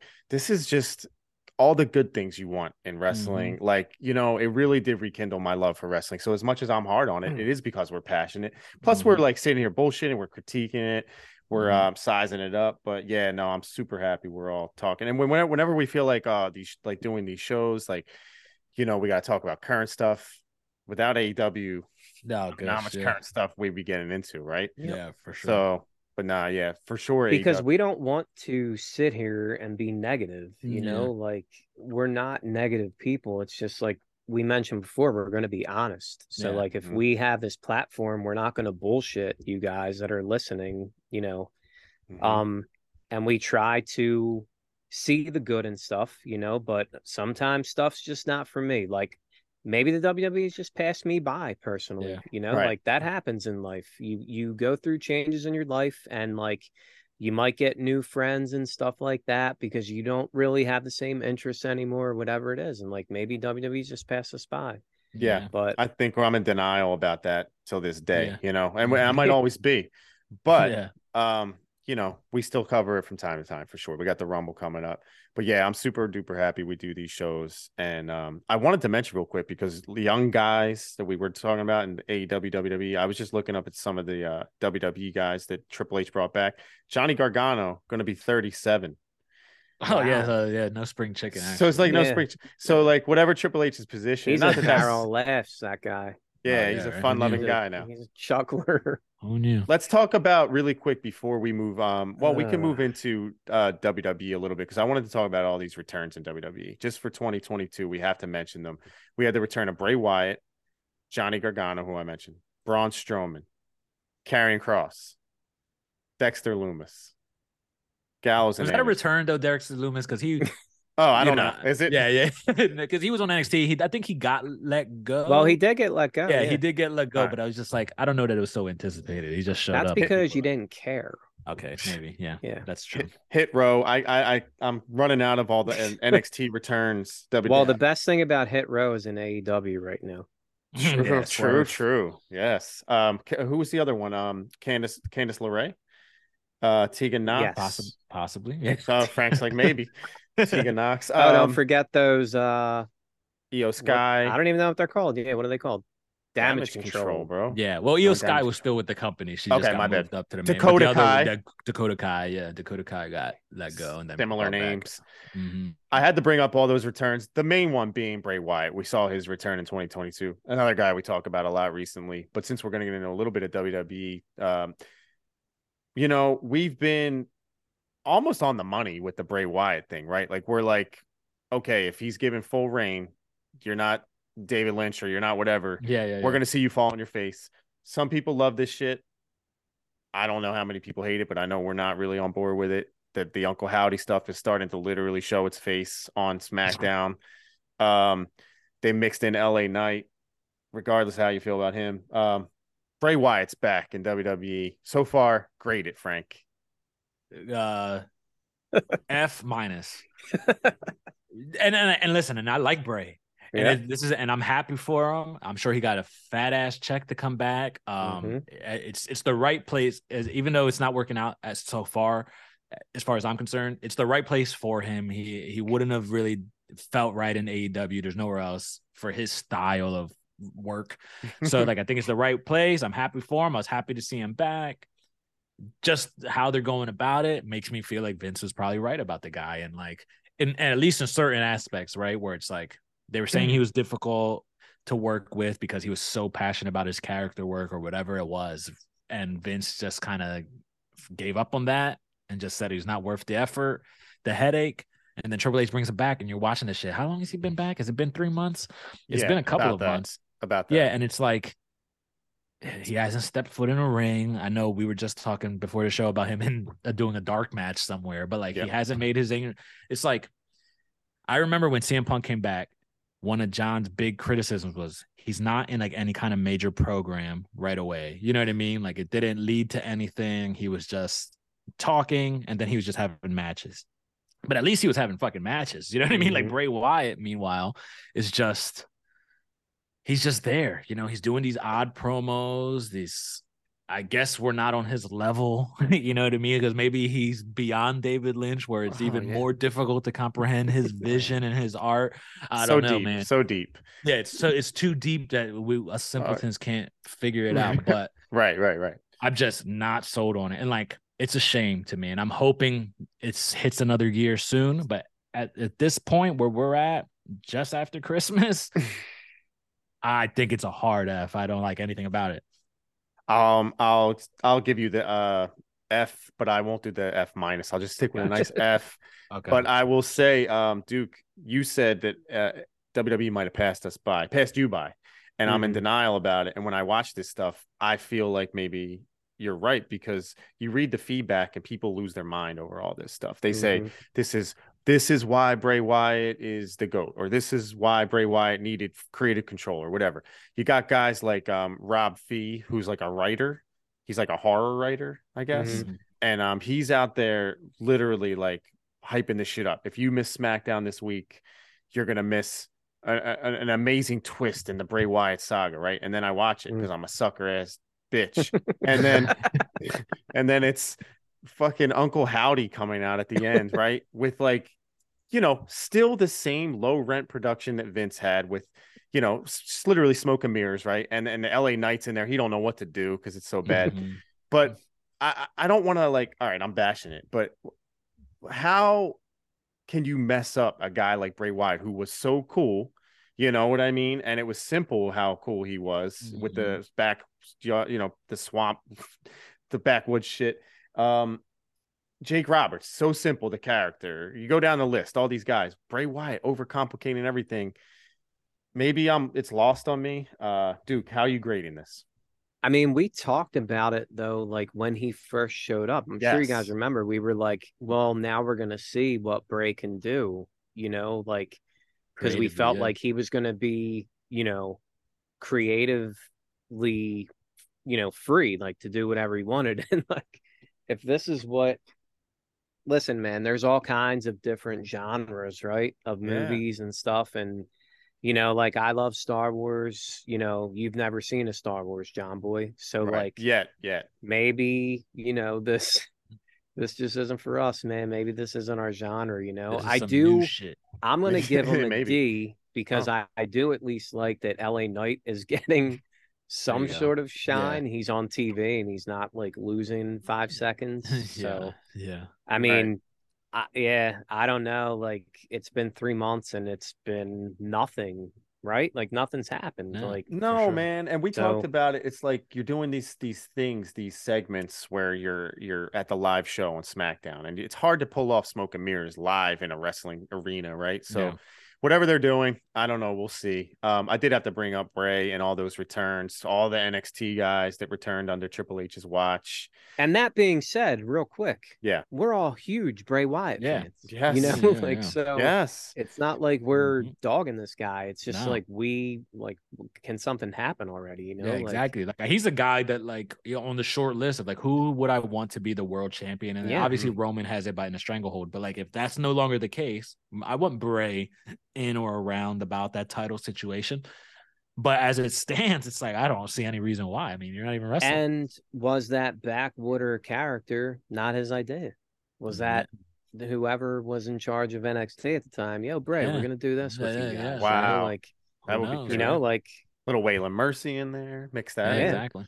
Um, yeah, man. Uh, you know what? That's that's why you say Duke. Uh, production is needed, or you need to be produced, Mhm. not Yeah, overproduced, you not know, yeah, just the right exactly. Like sometimes we get these cluster fucks with these matches that are overproduced, but sometimes, at the very least, you need direction, right? Mhm. Like Mhm. even the greatest actors of our generation, they still need direction. They still Mhm. have like lines or bullet points or whatever, you know. Like if you're Robert De Niro, you can get away with, you know, some ad lib, Yeah. but like he still has a fucking, you know, story to follow, you know. Mhm. And I think Perfect, that, yeah. you know, just letting this guy go out there and talk about shit uh, we don't know what the hell he's talking about, yeah. like, you know.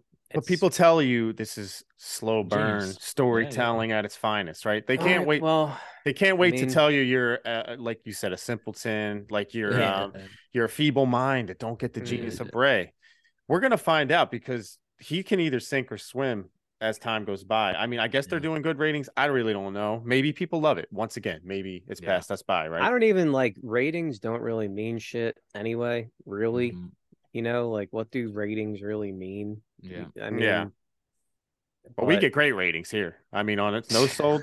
Yeah. We're hitting like six point well, one. the better the ratings, the more famous we'll be. So Exactly. Yeah. That's all that matters. That's Yep. all that matters. I want to talk about uh, a little bit more WWE, and then we'll kind of wind it down with 2022. But something I thought was kind of cool. It was the return to Europe to the Cardiff Wales show that Clash at the Mm. Castle, which honestly I think was one of the better WWE shows this year. Yeah, right. Like in hindsight, like I remember Yeah, having hindsight. fun with it. Still not loving it, but having fun enough with it. But like when you look at it in hindsight, like versus everything else they do, you're like, oh yeah, that maybe was that the best show they've done in a in a while. you know? Because you know the Rumble was one of the I think the worst ever. oh I- man, it was so bad this year. this so bad, dude. The Yeah. Survivor Series we just covered, I didn't love that. You guys didn't love it. So anyway, I wanted to mention this return to Europe, Cardiff, Wales, because the Drew McIntyre, you you said it was like a Davy Boy type of moment. The crowd was Mhm. hot. It was fun, and I thought there were actually two matches on that show that were probably two of the best WWE matches of the year. The Sheamus Mhm, Gunther, yeah. Mhm. and then the Roman Reigns and Drew McIntyre was super fun, other than the like Yeah. ending shit got yeah, crazy. yeah, it got goofy at the end, but I was into it. You know, I was into it. I'll be honest. And um, yeah, like and everybody loves it. I was a little harder on the Gunther and Sheamus matchup than other people, but like I have this deep lying hatred of. Sheamus. So yeah, it's no, like, yeah, I feel it. yeah, it's it's hard for me to like get past it. I can't even look at him at times, you know. So, um, but like I'll give it credit. I think Gunther's the shit. Though, like I love Gunther. He's Mhm. prob he's top three for me over there. I mean, he might be number one. I don't know. I would have to think about it and put the guys down. But, um, yeah. So like that is obviously one of their matches they had. Um, and you know another highlight I will say, even though I was down on it compared to you, got was uh WrestleMania. I thought the WrestleMania was overall it sucked, right? Like we I thought it sucked like in compared to great WrestleManias, but for Mhm. them in modern day WWE, they had the Cody match, they had the Austin match, they had moments, you know, like this is what they do. And I, I- if it was one night, I think it might be a fun enough show. Yeah.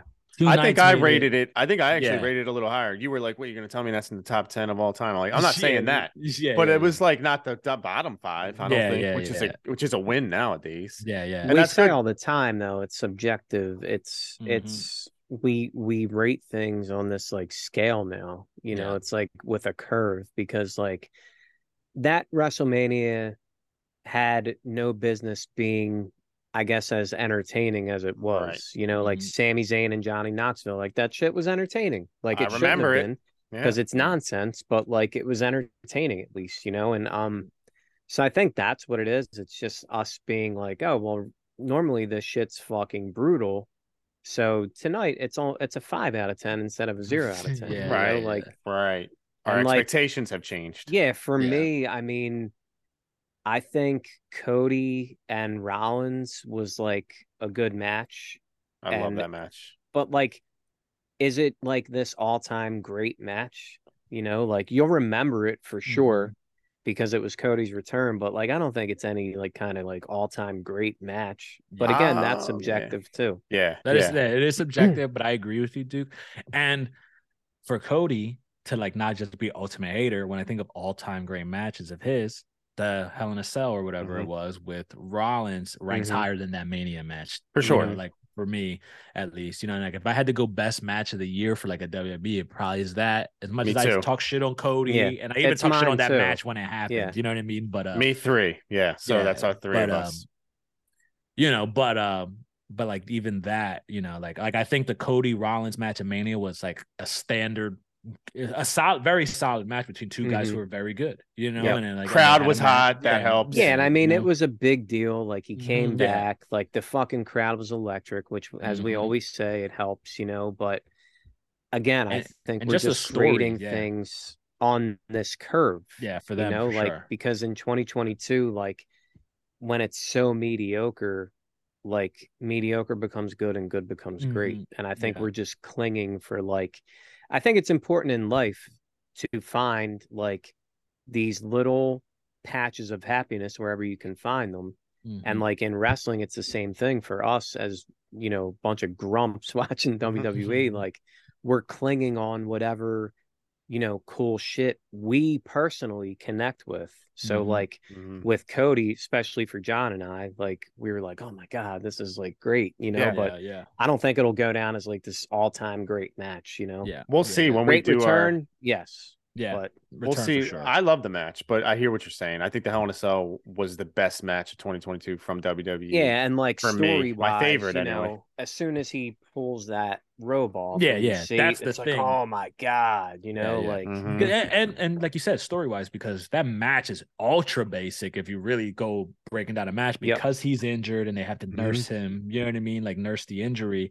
When you look at what's done in the match, it's super e- simple, but the story, the angle of the injury, and Mhm. you know, all of that shit Incredible. made it another level. and Rollins, who you know, Frank, you probably like him most out of the three of us. Yeah, yeah. I think, but I know Sadly. um I always praise him, or at least lately, because he does deliver, and he he had a, a big part to play in that feud and that match. Um, he had a match earlier in the year against Roman Reigns at the Rumble where he wore like the Shield attire, That was Mhm. also very good. He came out to the music. Like it was, he's been, you know, he's had a pretty decent 20, 2022 as well. But that's that's what I wanted to say. Like we were talking about MVP Moxley for AEW for all the different things. I'm like, I think Rollins might be the MVP of WWE. It's not as glamorous as Roman Right. with the Mhm. straps or whatever, but like he brought Cody back and job to him. You know what I mean? For several months, but in, in very good matches. You know, he had stuff with Roman. He's had good matches. Like he every time he's in um, involved at a match, like it's better than it should be. You know, U.S. it's like title. U.S. title. Mhm. And mm-hmm. it's just like I think Rollins, if you look at his year, as annoying as it got, right? Because he started doing mm-hmm. that crazy Joker laugh with the stupid mm-hmm. outfits and all this bullshit. As annoying as he can be when he's in the ring, like he's he's producing, you know, and like I think he he he gets them out of spots, you know, like when they need a guy that's just going to Yep. elevate you, he does it. Um, I think really like if you think of the work rate, he's been available all year. There's no, there's not been any downtime for injuries or anything like that. He's a reliable hand. I think he's probably their MVP of the company. and He won't get that respect because Roman is king, you know, and that's all they focus on. Or Brock, and Brock is the guy, you know, Yeah. like Brock and Roman dominated the scene, but Rollins is meanwhile is just carrying everybody through great matches. It's funny you mentioned that because I was going to say my MVP of the year, my favorite, or the match, the wrestler of the year for me was either going to be Moxley or Roman. When you throw Rollins in there, it's like all three Shield guys are running Yeah, shit it's- Yeah, it's cool. about that? in the world of wrestling. yeah. And uh, maybe we'll talk about, you know, who we think is wrestler of the year. I guess we all kind of agree the MVP is either Moxley or or Rollins or or Reigns, right? Yeah, yeah. I mean, Reigns, you can't deny that he, you know, it's the most dominant run ever. So, like, I get it. I like, I would vote Rollins. If you had a uh, gun to my head and I had to vote, I'd vote Rollins as the MVP. But I understand Roman completely. Mm-hmm. No, I I completely agree with you, Frank, and I think you make like really good points because like Roman was given this Yeah, like from day one they wanted Roman. Period. Like he- here, Roman, we're gonna give you the fucking world title. You're gonna hold it for whatever it's been, and uh Rollins is the guy that you know. Oh, Cody's coming. You need somebody Mhm. to fight him. Okay, like you said, like, and he's putting on you know, good matches after good matches. This is coming from a not this huge Yeah. Seth Rollins fan, you know. I'm just calling it like it is. Like the dude has good matches like every week. He the US title thing, you know, with the stuff with Lashley and Austin Theory. Mhm. Like I think um he and Cody's feud was awesome. Like so Mhm. I would definitely say MVP would go to Rollins. I would agree with that for sure. Yeah. The thing with Rollins is so he's been with WWE like 10 years now, if you Mhm. count developmental. He's held every title there is to hold. Yeah. He's main event at WrestleMania. He's pinned Brock Lesnar yeah. at WrestleMania. He's pinned Roman Reigns at WrestleMania. People don't remember. Like at the, you know, when he cashed in, I guess, or Yeah, yeah. Cash in, whatever, yeah. whatever. So he's done everything there is to do. And, you know, we talked about guys we loved, Mr. Perfect, Scott Hall, whoever, whoever, Owen Hart, guys who never got to the top, Jake. And it's Mhm. like, it's just sometimes you've I've seen it all, done it all rounds. You know what I mean? I don't Mhm. he's fine. I do like him on the roster, but it's just like I I get it's too much, man. Like I've seen Yeah. him enough Mhm. now. No, you know what I get it, mean? For sure. Yeah. Probably what it is for me. But um, you know, he's definitely No, someone no, like Yeah. I agree. You know, I Mhm. think Frank it, like Yeah. will even agree. Like if we never saw him again, I don't think it would like Yeah. break our Yeah, break exactly. our hearts Yeah, or yeah, yeah. anything. You know what I mean? Right. Once again, here's our choices.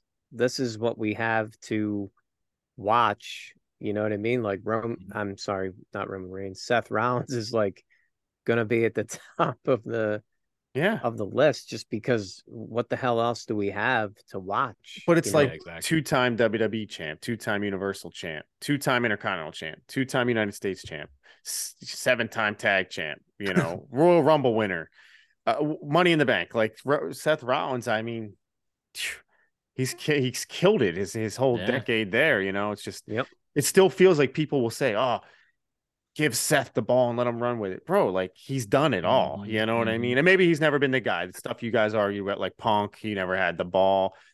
Maybe I don't know. Do you guys still think like there's another level for Rollins? Um, I think what holds him back from maybe the next level is like the promos, you know, because like I don't, I'm not convinced that he's ever going to cut a promo where I hear it and get like, you know, like it makes like the hairs stick up on the back of it. You know what I mean? Like some guys Yeah. can do. So, mm-hmm. him, the lack him lacking that ability maybe prevents him from being. But I still think like in that company, as far as everything is concerned, he could become the world champion. He could beat Roman for the belt, and it wouldn't like, you know, throw me for a loop. I'd be like, yeah, I get Mhm. it. You know, like I think the guy is that level for them. I even when I want to hate on him, like when Cody like went over there, like I wanted Cody to fall on his face, you know what I mean? And then he was like, "Oh, well, you're with Rollins, it's going to be good," you know, and like because obviously Cody's good enough to do it himself with whoever, but like you know they didn't put him with the Miz. Like you went, remember he had a Mhm. couple matches with the Miz. They like, did, yeah. yeah, you know, I- like I who like- cares? I like yeah, yeah, yeah. But like for me, I'm like, who cares? It doesn't do anything for me. But Rollins with him, you're like, fuck. Like, why does this have to be good? You know what I mean? Like, it's just like you can't miss with Rollins, and especially if the the dance partner is also good. You know, like I don't know, Rollins is man. 30, think- 36 years old. I wanted to mention real quick. Rollins is 36. And do you guys think he's a WWE for life? Trips boy Oh yeah. Uh, for yeah, for sure. life, right? Because I do Yeah. think AEW, like, uh, you know, it might, it could work for him, but that's just a hypothetical. Mhm. Um, talk about AEW real quick. Uh, I wanted to mention because we talked about some of the the returns for the, Hmm. uh, WWE. AEW had debuts that I wanted to mention. I'm going to rattle off. We talked about Regal, but Claudio, Keith Lee, Swerve, Samoa Joe, Jeff Hardy, Jeff Jarrett, bunch of names in there. But AEW did the thing where they were picking up a lot of guys, um, you know, from former WWE guys and filling out their roster. Swerve and Keith Lee, I, I wanted to, Cage. Christian Cage. yeah, I think that was uh, that was probably the end of 2021, I think. But Oh, was it? yeah, him and Oh, yeah, it was. and Adam Cole right. as well. So I left them off the list. But just the fact that like guys like Keith Lee and Swerve, it's Wow, real, real quick, real Mhm. quick. yeah, Christian was in the Royal Rumble in 2021. Mhm. And then he Mhm. signed That's AEW. crazy. Yeah, Yeah. that's Yeah. really. and I thought that was a mistake on his part. You know whether you know who knows, but I would have loved him to stay with WWE just because Edge was around. They and may he have, left. but they, they may have just said, "We don't got anything for you." Yep, Gabriel." probably. You know what I mean? Like, you know, or Would've whatever they did have for him was like, "Yeah, I'm not interested." You know, And even I though he didn't do a whole lot in AEW. Him versus. Kenny is one of my favorite AEW matches yeah, that was ever. a good ass match. Yeah, It was very good. But I wanted to talk about the guys that came into AEW. Obviously, Claudio, we talk about him a lot. We did talk about Regal. We talked about Jared even a lot recently. But I wanted to at least mention um, Keith Lee and Swerve because they ended up having these very unexpected great matches with the acclaimed. Good to great, Mhm. depending on which one it was. But Good one was matches. yeah, yeah. one Good- was very good one was very good. Let's at least give them that. Um, I think the pay per view one was very good. Yeah. and then I think Yeah. those other two that they had were like they were good enough. but the feud was interesting um and i thought it was good use of two guys that i wasn't really sure needed to be together frank you mentioned they were together as a tag team on the indies Yeah, Um, previous. Yeah, so it wasn't as random as i thought but um you know that brought the acclaimed to light and i had to mention them because they were breakouts for 2022 like they Mhm. became the biggest act in AEW, some would say, like at least on a weekly basis, acclaimed every yeah, Wednesday. at least, yeah, exactly. Yeah, you know what I, mean? that. Um, so the tag team division in general looks good for AEW because of the acclaimed, you know, the Young Bucks, FTR. I just wanted to mention it, the acclaimed if you guys wanted to touch on them because it was unexpected for me. Well, to go back to Keith Lee and Swerve really quickly, Yeah. it was like they came in and like a thing you hear with Keith Lee oftentimes is like, well, he's not doing any better than he was doing in WWE or whatever. yeah, we whole we've said that. yeah, and it's like, yeah, you guys, I Yeah, yeah, yeah, we- me and. Duke have said that. yeah, but um, but the thing I will say about that is sort of like, well, they got the tag team straps, which you could argue is that good enough or not, right. but they their program with the acclaimed helped elevate these guys to this next level, you know. And sometimes a guy like Keith Lee is not this young dude either, you know, even though he's like hasn't been around in the main shows that long. He's not some young guy. 30, 39 years old, 38 years Yeah, old. and if like if uh, if signing Keith Lee helps a couple of your young guys get over to the level of who knows what the acclaim can be, we'll see. They're both fairly young dudes, you know, young in the business at least. So it's like the signings are good for your company, you know, is the point I'm trying to make, you know. And I think Swerve has more legs than Keith Lee as far as AEW is concerned, and like where he can end up. I think Swerve will end up. Uh, I think Swerve can end up being a contender for the title. I don't ever see him winning like the world title, but I could see him eventually getting too. to a program there. Where Keith Lee, I don't see that. I think Keith Lee's out of shape. He looks like he's lost a step, all these things. But my, I'm just trying to say, like, some of the sometimes the signings work out in ways maybe you didn't anticipate, you know. And I think Yeah. I think Keith Lee is probably going to be an example of that, where it's like, look, he, he's making it work one way or another, getting other people over. So I think that's good. And then onto the acclaim, those dudes, like, you know, uh Bowens, when I first started seeing Bowens on like Dark or whatever show he was on, or like the pandemic days of um Dynamite and all that, I was just like, okay, this is a solid wrestler, but he seemed to lack anything else than other than like basic, you know, like very good wrestling ability. And then Max Caster, I was like, he's a big boy, you know what I mean? He has personality, but I don't know if that's ever. And then they got lumped together just like randomly, and they turned it into this thing. So like, props to both of them for keeping at it. Remember, Max even got in trouble for one of his raps, and it looked like mm-hmm. he might be out of the company. Oh yeah, like, what a mistake that would have been. yeah. And then Tony Khan was like, I'm just gonna have to approve the raps or whatever. And like, you know, and it worked out. We could argue whether or not the raps have suffered, you know what I mean, because of stuff like that. But they got to another level. They became tag team champions.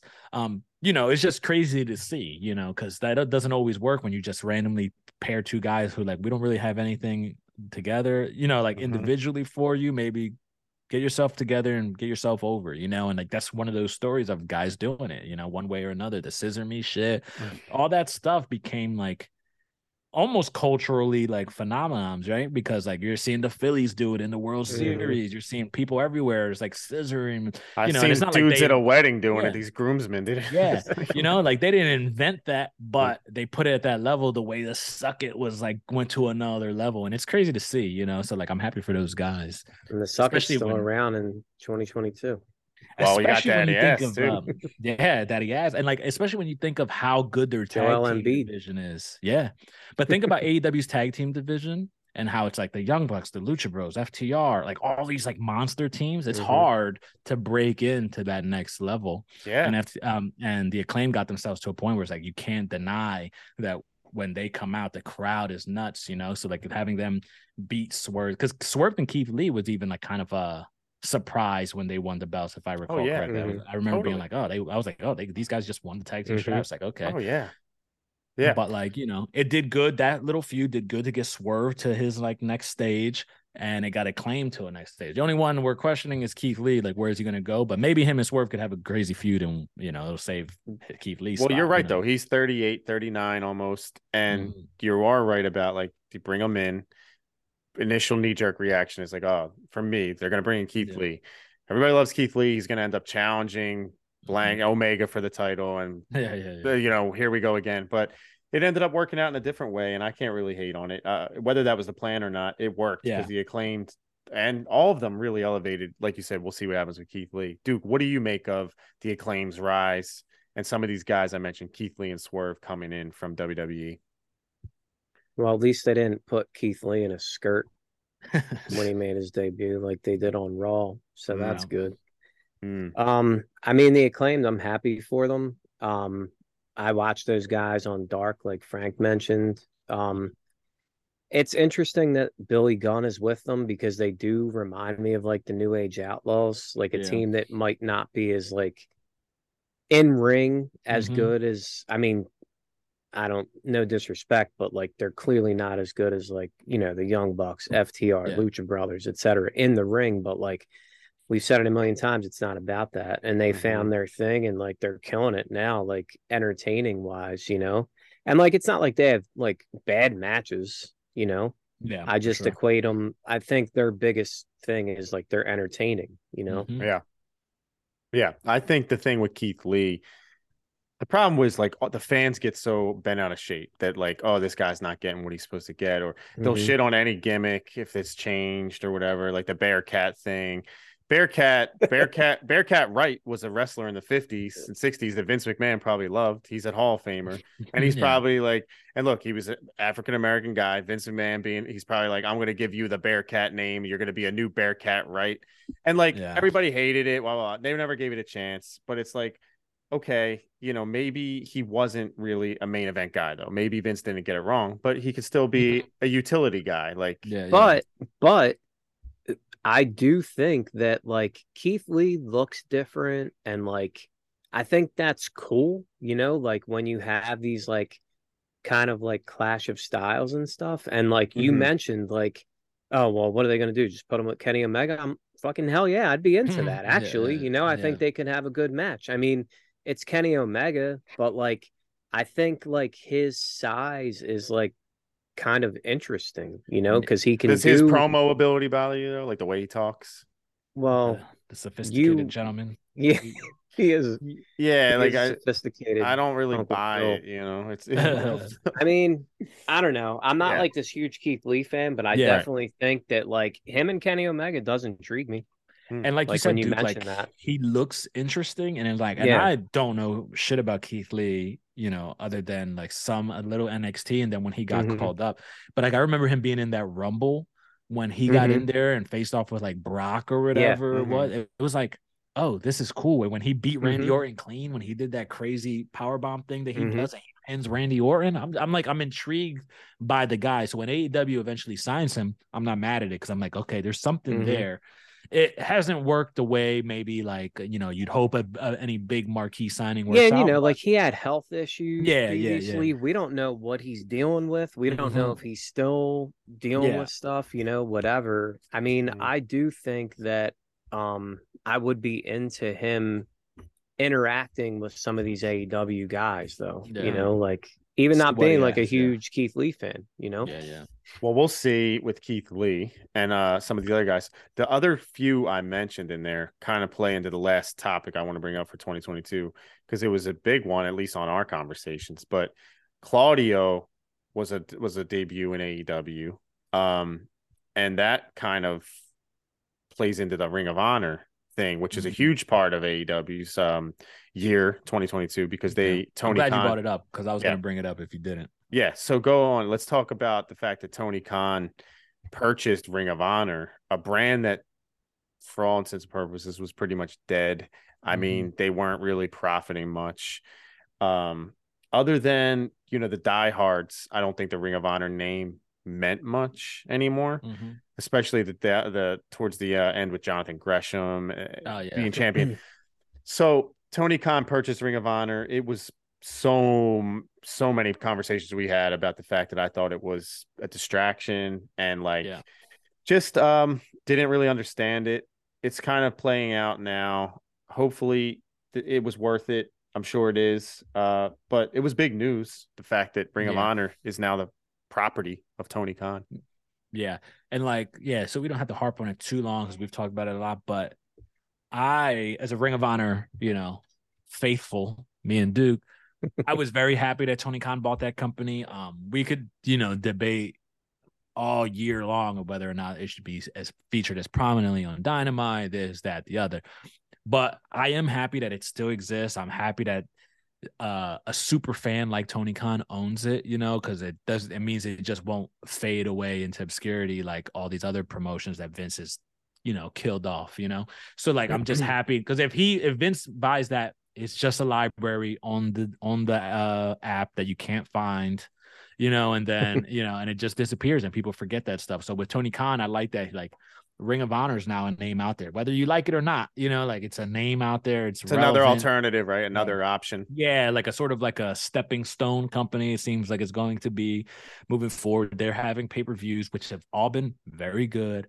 Um, one of my favorite matches of the year is on one of those Ring of Honor pay per views. You know, so it's just like I'm glad it exists. I'm glad that more people are learning what this company is. I'm glad that it looks like they're going to reach some sort of agreement somewhere and it's going to be a show. We'll see what the success of it's like, but I'm just like very happy that that legacy gets to live on. Um, especially because, like you said, those last couple of years of Ring of Honor were like the dead days, you know, of the company where it's like, even as a fan, I'm just like, I don't care at all. You know what I Mhm. mean? Like, I You weren't into PCO, right? no, yeah, that's when it, it was like, oh, this is done. You know what I mean? Like that's when I began getting worried. You know, and they stuck around. I mean, I mean, Ring of Honor oddly stuck around. You know, because they Mhm. didn't have good TV deals ever. You know, like they're weird. They always had like weird service things, Mhm. but they they managed to hang on um for a very long time. So I'm just glad that they're getting some shine. I think the end of the year stuff with Chris Jericho and you could throw in Claudio there Mhm. like I think that was like really great stuff for them. I think those Ring of Honor titles, which people complain about too many titles, but I think those titles are doing good for guys like Wheeler Yuta and Daniel Garcia. You know, I think it's like kind of elevating them without having to feel like they need a real title. It's sort of putting them on a mat, um, putting them on the map where you're like, mm-hmm. okay, these guys are good at what they do, you know, but they're not the finished product yet. So like, it's like a good, it's like they're a good commerce. You yeah, start you know, to really buy into them. And I agree, they should have their own show. I was getting uh, sort of tired before this Jericho like fighting all the champions thing. I was getting a little tired of like them being on every Dynamite or whatever as well, like so much. But they've done that. It's over, you know, hopefully, and then we can go on to a Ring of Honor show. And it's like I'm just really stoked that Tony Khan is the guy who owns it because I feel like eventually it'll be some sort of streaming, and we'll get to go find ourselves in the crowd, like on these shows that we thought were oh, lost yeah. to time. You know, like you can't find them anywhere. So yeah, you know, I just, it, it I just huge, wanted to point out. Yeah, I think it that's was... a big deal. It's not like the biggest deal. It's not WCW being bought by Vince, but it is a cool company with actual history that people care about. You know, so many stars came out of there from both companies, and like now it gets to live on, and we get to see next the next crop of guys. You know, I'm glad you brought that up that way at the end there because I was going to ask Duke. They so they announced a big announcement. Tony Khan said, "I have a huge announcement." We all were actually watching it live, texting or whatever, and as soon as he said, Shane's not here, he bought, you know, I'm I was immediately like burying him, burying it. Yeah, yeah, I hated it. I hated the fact that Ring of Honor and, and I suffered through some of it, but it eventually come it, it's like looking like he played his cards right because he uh did get a deal, I guess, at least to get it streamed and whatnot. But Duke, mm-hmm. do you feel like um obviously it's a good thing, more wrestling, right? Ring of Honor still around. But are you surprised that it's owned by the guy who owns AEW? I mean, not really. when you look at how much hmm. money the guy has, you know, like, um, I think like Frank mentioned, you know, if Vince would have bought that, you know, because there's like, if you look on Peacock, there's like, they have some other stuff on there and it's mm-hmm. like just kind of buried and there. like yeah. yeah. like oh you can watch this progress match you mm-hmm. know like so like even WCW's Khan, buried like, sort of yeah I mean. yeah for sure um yeah with Tony Khan you know a guy that did love Ring of Honor like it's it's cool that he got a hold of it and you know they have so much talent on like dark and stuff that I'm hoping that like maybe those guys can go to Ring of Honor and like you mm, know yeah, develop, there's really. a lot of talent on dark that like mm-hmm. I'd like these guys and girls and like you know there's just there's no room for them mm-hmm. you know like there's this wrestler called JD Drake I don't know if you guys know who he oh, is oh, yeah. but like I like that dude and like yeah. if he can get a shot on like Ring of Honor like good yeah, you know cool. like Wheeler Yuta like ROH Pure Champion. Like, mm-hmm. you know, mm-hmm. like guys like that, these like guys that are never gonna or currently you don't see them yeah. in the main event picture. Maybe they can move up and like hopefully with Claudio as a Ring of Honor champion, we can have like some bangers with a lot of these young dudes, you know, mm-hmm. like Willow Nightingale, who we all like, oh, you know, yeah, yeah she's gonna love be, her. she'll probably be there, you know, like Athena, who I know you guys aren't mm-hmm. fans of, but like she's the Ring of Honor the Women's Champion, champion yeah. now, and mm-hmm. like, um, you know, she's been fighting on Dark previously. Yeah. So like, once again, yeah, beating girls up on Dark. yeah, yeah. Um, they could still that became guys. like a thing. Yeah, yeah. Oh yeah, that yeah. became like a gimmick thing. But yeah. uh, I mean, maybe she found herself finally. Yeah, man, you know, maybe knows, it's like being like this stiff ass fucking bully. Listen, yeah, like but, you need a place to develop always, right? Like yeah, even w, sure. before NXT, WWE yep. had F, FCW or whatever it was, right? What, what was it? What did they call their school? Yeah, FCW. FCW. Right. FCW. Yeah, yeah, exactly. You know, and it was always like we always knew we weren't really and watching Ohio it, Valley, Ohio Valley, Valley. Yeah. We always knew what was happening down there or certain guys, but it's not like we watched it. But now it's like you get to watch it if you want, you know, like yep. if you want to watch these you know, apparently people don't want to watch Dark or Dark Elevation, but like, but mm-hmm. maybe Ring of Honors becomes a show and it feels a little more authentic, you know, and it has a, an identity of its own.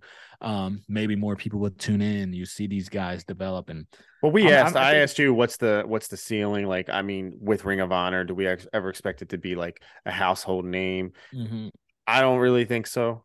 You, I mm-hmm. think, even said. I mean, it's probably it's not. hard when you're kind of competing against with your own company, too, you yeah. know, like so. Mm-hmm. But I think weird. like the ceiling could be the third biggest promotion in this country, right? Mm-hmm. Which is good enough. You know, Right. like you if you have the second biggest, you you know, and you have this two and third biggest companies, that's a good deal. If they could get to Mhm. impact levels, that's very good for them because Do you think that It- he's gonna? Oh, sorry. Go ahead. no, no, no. I was just gonna say because impact is relevant in the wrestling world. It's just borderline irre- irrelevant. you know what I Mhm. mean? But Yeah. like, but they still have names. People still do sign there. They still do have TV. and Yeah, it's wild. stuff. You know, People so want to they be there. Some people want to be Yeah. there. Do you think Ring that uh, Ring of be that, it could Honor will have exclusive contracts for their like since Tony Khan owns the whole deal? Like he, Mhm. I guess that makes no sense, right? Like if he has Yeah, the Briscoes on Ring of Honor, he can put them on Dynamite any week he wants, right? Or yeah. I mean, I'm imagining In that's theory, how it'll yeah, be. like in theory, but for business though, it it might be better to like keep them separate. Keep, I was going to say, like, I think they should keep it separate. I think you should sign guys like Duke was mentioning, all these people who are like on dark or whatever. Like, if you sign um JD Drake to an exclusive Ring of Honor deal, and it's like, listen, if you're t- whatever your time is up here, and they decide to promote you to the next show, that's cool. You know what I mean? Yeah. I don't think there should be once you get the TV deal.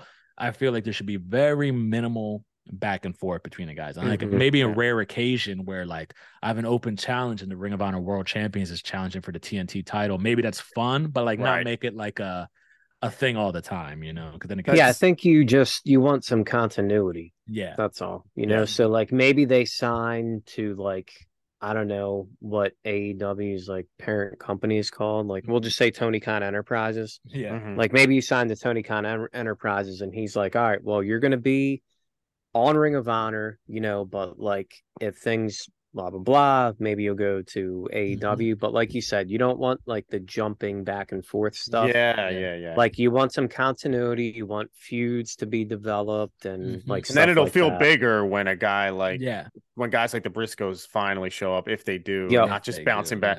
yeah. and this- like yeah. real quick, you mentioned like the ceiling on Ring of Honor. I mean, I don't know. One of the most talked about matches, three of the most talked about matches of the year were on a Ring of Honor pay per view. Yeah. Mhm. You know, Yeah. like, you know, widely regarded as, you know, some of the best matches of 2022. So yeah. who knows?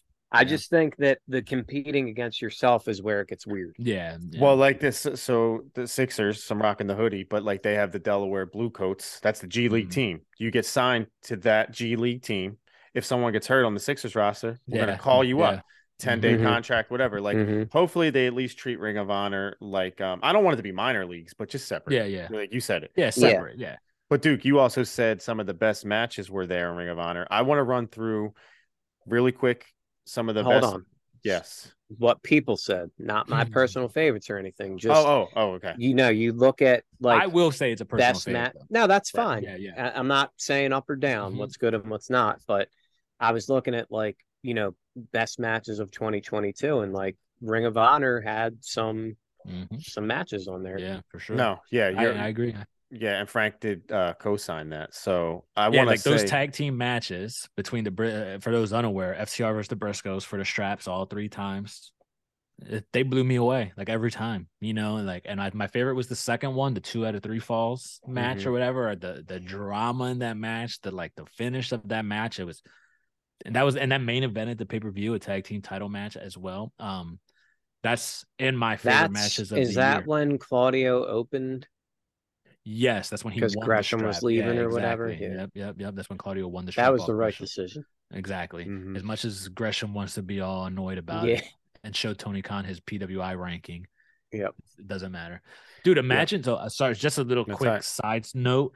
The story was that Jonathan Gresham went into Tony's office and showed him his PWI rating as the reason why he should be more featured. And then you look at this year's PWI and Moxley's ranked behind him. It's like, fuck off, dude. That means nothing. Right. Anyway.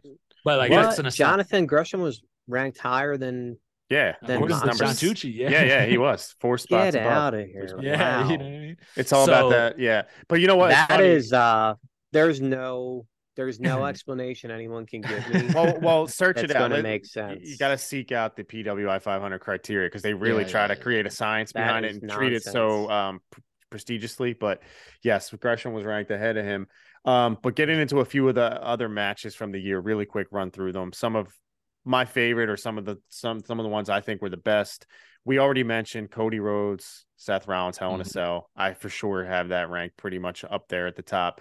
But we also mentioned CM Punk and MJF that match, the dog collar especially. I enjoyed that at Mhm. Revolution. Um, but I wanted to mention some Agreed. that cool, yeah, and I wanted to mention some that you know I was there for. Um, Hardy's versus the Bucks at Double or Nothing was surprisingly because I was pretty Very adamant fun. that yeah, it was fun. Mhm. I wanted to mention that one. Um, Adam Page versus Danielson on the first Dynamite of 2022. This was like almost Mhm. 30 minutes. Uh, it went it went a while and it was awesome. It was one of the Adam Page's best title defenses, I think. Mhm. Um, I also wanted to I did mention Garcia and Danielson. I'm just mentioning matches, maybe people if you want to seek them out from this past year. I'm just sure. kind of throwing them at the wall and a two two quick ones from the woman's side, but Britt Baker and Thunder Rosa steel cage match. Definitely awesome. We were texting about Mhm. it. It happened. Couple botches in there, but very, very cool. It felt big. And the more recent one, Toni Storm and Jamie Hayter, kind of. Oh, yeah. mm-hmm.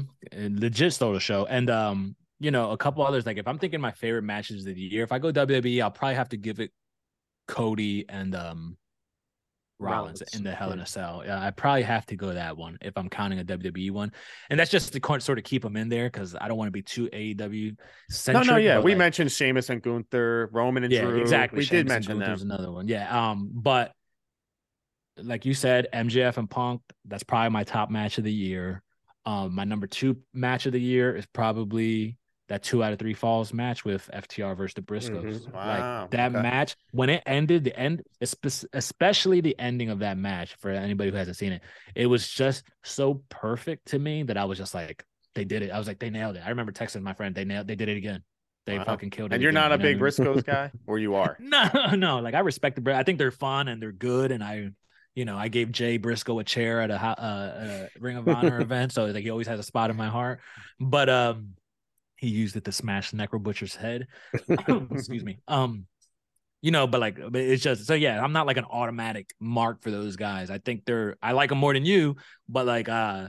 You know, they're not like a favorite of mine or anything like that. But I thought that match was good. I also wanted to point out Jon Moxley versus Wheeler Yuta because talk yeah. about a match that went to another that nobody was anticipating. Took On a guy Rampage, instantly too. made him on Star-making rampage. You know? performance. Yeah, Mhm. star making performance. Um, you know, there lots of like good matches that way. A lot of really good matches for guys that like we love the old school shit, right? Mhm. and we just did our favorite matches of all time. Most of them were filled with you know '90s stuff, or um, Mhm. but like there is very good quality still in 2022, even if it's might maybe few and far between, or maybe there's too much of it and we just forget it, or we're you know, but like there was a lot of really good stuff here. I even liked Sammy and Cody Rhodes right before Cody Yeah. There was a ladder Yeah, yeah, match yeah. that was pretty pretty darn good. Of course, I had to get one more Cody reference in there. Duke, what other um if are there any other matches that I might not have said that maybe people should check out? Ooh, I have I one mean, more actually. man. I think um there's a lot because we we mostly talk about American wrestling, Mhm, you sure, know, sure, so sure. like there are for sure, I'm sure people are gonna kill us in the comments that we didn't Yeah. mention. We mostly talk American wrestling. I just want to put that out there. So like I know like one at the top of people's lists are gonna be uh Okada and Will Ospreay. Yeah, yeah. And that's just we don't really cover that. That's the Yeah. only reason that we're not gonna comment on that. Mhm. It's a cool match, you know Mhm. don't kill us too much in the comments. We we just mostly cover American wrestling. So Yeah. I mean, you guys covered uh, I mean what I would have covered. My personal favorite of the year was Cody and Rollins at WrestleMania Oh, Okay. just okay. because just because, you know, Yeah. I I was happy for Cody even though I didn't want him to leave. I was Mm, happy that he got yeah. that WrestleMania moment finally. Mhm. Um, it felt big, you know. Rollins and him, like I thought, had a good match. So that would be my like favorite match personally. But there were tons. I mean, there's a lot on Dynamite and Rampage that I probably forgot about that were exactly really good. because there's so much. And it's just yeah, Well, well, I thought of one more, and you sort of brought up New Japan, and it was Dynamite though. Was recent Chris Jericho versus Tomohiro Ishii. yep, yep. I thought that match was a bang. And I thought it was like I thought when I saw it on the lineup, I was like, uh, main event. You know what I mean? Like, uh, you know, for Dynamite, it's probably The one of my favorite six-man matches match of the with. Will yeah. Ospreay and Aussie Open and Oh, yeah, um, yeah. Mhm. the Bucks and Mhm. uh, what was it? The Bu- was it the Bucks and Kenny? yeah, I want to say. Remember so. that one? Yeah, because that's the time. That's when Will Ospreay and Kenny Omega had like their first like match up after Yeah. them talking all that shit online. Mhm. Okay, yeah. Yeah. Yeah, I like think there's just so many, I feel like, because Yeah. Dynamite, I mean, honestly, they have at least one good match every Yeah. week. You know, Yeah. I truly look forward to that every single week. So like there's there's It's easy to tons for forget. sure. it's easy Yeah. to forget. the- And oh, it's a weekly show with a lot of matches every week. You know, Exactly. it's like you I know, mean, just this past week, I thought Jamie Hayter and Hikaru Shida killed yeah, Right. it. You know, Another like, good that was a great match. So, Is that the best women's match? Like it could be for them in that company. Um, Exactly. and it really made Jamie Hayter sort of title like feel like it Oh. was. It's now it's in full gear. You know, You 'cause at main know- first I event, was like, main event of the show. you know how like you'll watch matches and like you know who's going to win. Mhm. Like I think she's getting to that point now where it's like, Mhm. oh well, she's not, she's not going to lose. oh, Like, Jamie, she's- yeah, yeah, yeah. shit. Yeah, you know, Yeah. like I'm glad. and I that there it. were a lot of false finishes like it, and i don't know i really thought that was a really good match you know Yeah. so like every Yeah. week we're getting you know i think quality matches so Yeah, it's very hopefully more to, of that in 2023 easy to forget. There's a lot of good stuff. Um, I want to talk about our 2023 really quick as be, as we get out of here. Uh, maybe what you're looking forward to in the next year in wrestling, or what you might want to see. Um, maybe things you'd like to see changed, or guys you want to see get a shot at the top spot, or you know a push, Mhm. quote unquote push. What, want me to start? Sure. I hope in 2023 we really see all of the House of Black guys get their shine. You know, I know Buddy Matthews is probably like the odd man out, but I want to see maybe a trios title on him. I want to see Malakai maybe fight for the world title or be around about that sort of area of the card. Um, I think Brody, he's a monster that I think he has another gear that we have yet to see. I think he could be a guy that's in the company for a long time or whatever company because I think he could be like a monster anywhere, you know, and AEW suits him because he's very aggressive and very violent style, you know, but like I think guys like him are rare these days. So like I think he could be a next level guy in terms of the big monster heels. Um I want to see like I want to see Ring of Honor sort of establish themselves, you know, like be an actual show that people care about, that are they're they're they're running shows around the country again, and I can go to one, you know, without having to travel to wherever. Um, things like that. I want to see Triple H really put his stamp on their product. You know, Mm. I really want to see. I want to see. I want to feel WWE in a way that I haven't in like my lifetime. I don't want it to Mhm. be like the same old shit. Like when we go in, we tune in, we know what we're getting. The pay per views, we know what we're getting, and it's all. It's like a year round. We just know, and this is why we can't get excited for too much stuff. Or if we do get excited, we end up more let down than we were. I want Triple H to start making moves, that putting his stamp on everything, his vision. Where I'm like, oh, this isn't a Vince move. This is all Triple H. I want to see whatever his tendencies are going to be because everybody has them. I want to find out, and I want it to be like not just Vince Vince light. You know, I want it to be put your stamp on the show, bring this shit back. So that we're not these grumpy old men and we want to talk about Monday Night Raw Yeah. you know, rather than being like watching it and shaking our heads the whole time or going to the shows and saying, I'm never coming back. I left a SmackDown saying, I'm not giving these guys another dime of my money besides the network, you know, and I get the network for free. So it's like, you know, so I was just like, you know, I, I, I want to feel good about the WWE show. I want certain guys in AEW to get their shine. But for the most part, I just want wrestling to keep doing good. It's it- it- whether we like the show or not, or whether AEW had a shaky year compared to other years or whatever, wrestling is in a good spot. And I want them to, you know, capitalize on it, keep that momentum going, get better, have these guys, make new stars, and we'll see. We'll see where it goes. And I'm excited for it. Nice. Yeah, I think with um what you're talking about with WWE and Triple H putting his stamp on it, we want it to feel different than it was. Mhm. And we are not like these delusional people. Like when we text, we're like, yo, this is the same shit. Because Yeah. it really, really, really is for 90% of it. So I'm with you on that. And Duke, what do you uh really want to see in 2023 for you? I think wrestling is in a good place, like you mentioned, Frank. Like, cause like I feel like it's kind of like more popular now, like Mhm. especially since AEW started. Like you see, like you know, like you mentioned, like the scissoring thing and like, you Mhm. know, uh Penta's at the 49ers game, Yeah, you know, with. George Kittle and like Mhm. stuff like that. Um, I would like to see Triple H prove us wrong, honestly, like to, you know, to put his, like you guys said, his stamp on it. Like, show us what your vision of pro wrestling is, Triple H, not signing guys that Vince fired just, Yeah, yeah, you know, for no good reason. Like, yeah, yeah.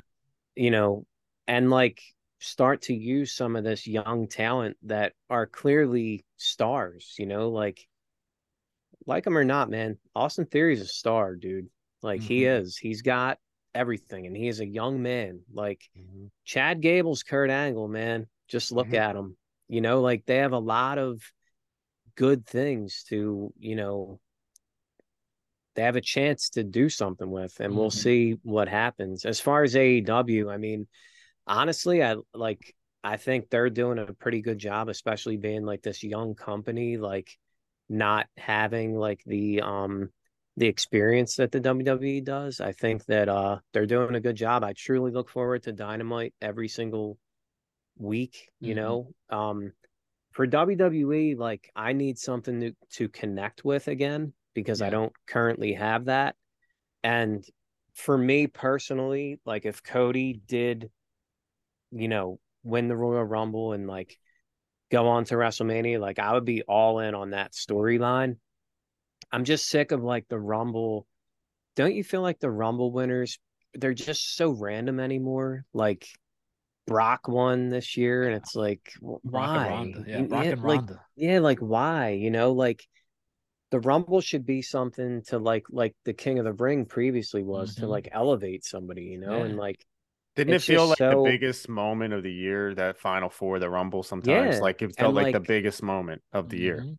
yeah, and know? like I wanna I wanna feel that again. Yeah. and um i don't know i just i just want to enjoy the wwe again you Mhm. know because aew i do every single week i do enjoy it I'm, i have criticisms of it it's not perfect but Mhm. i truly do enjoy their shows every week you know Yeah, I'm with you. The WWE, I could sum it up with the production.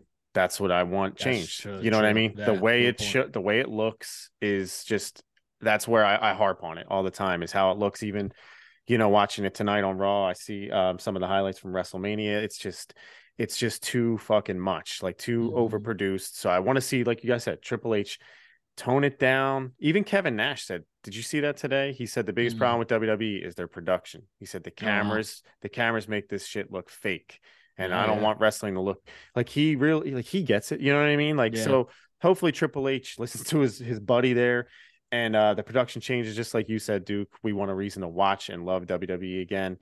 I'm gonna hold out the hope. I'm I'm gonna be watching the Rumble. Um, with AEW, keep doing what you're doing. Just don't turn into WWE or TNA or any of these companies Mhm. that fell on their face. Like, do what Tony Khan needs to follow his heart. Remember, because when Vince lost his way, he started, you know, using his his brain over his heart in some ways. You know what I mean? So Mhm. Tony Khan um has really definitely brought wrestling back to a cool place. We talk all the time, like we said.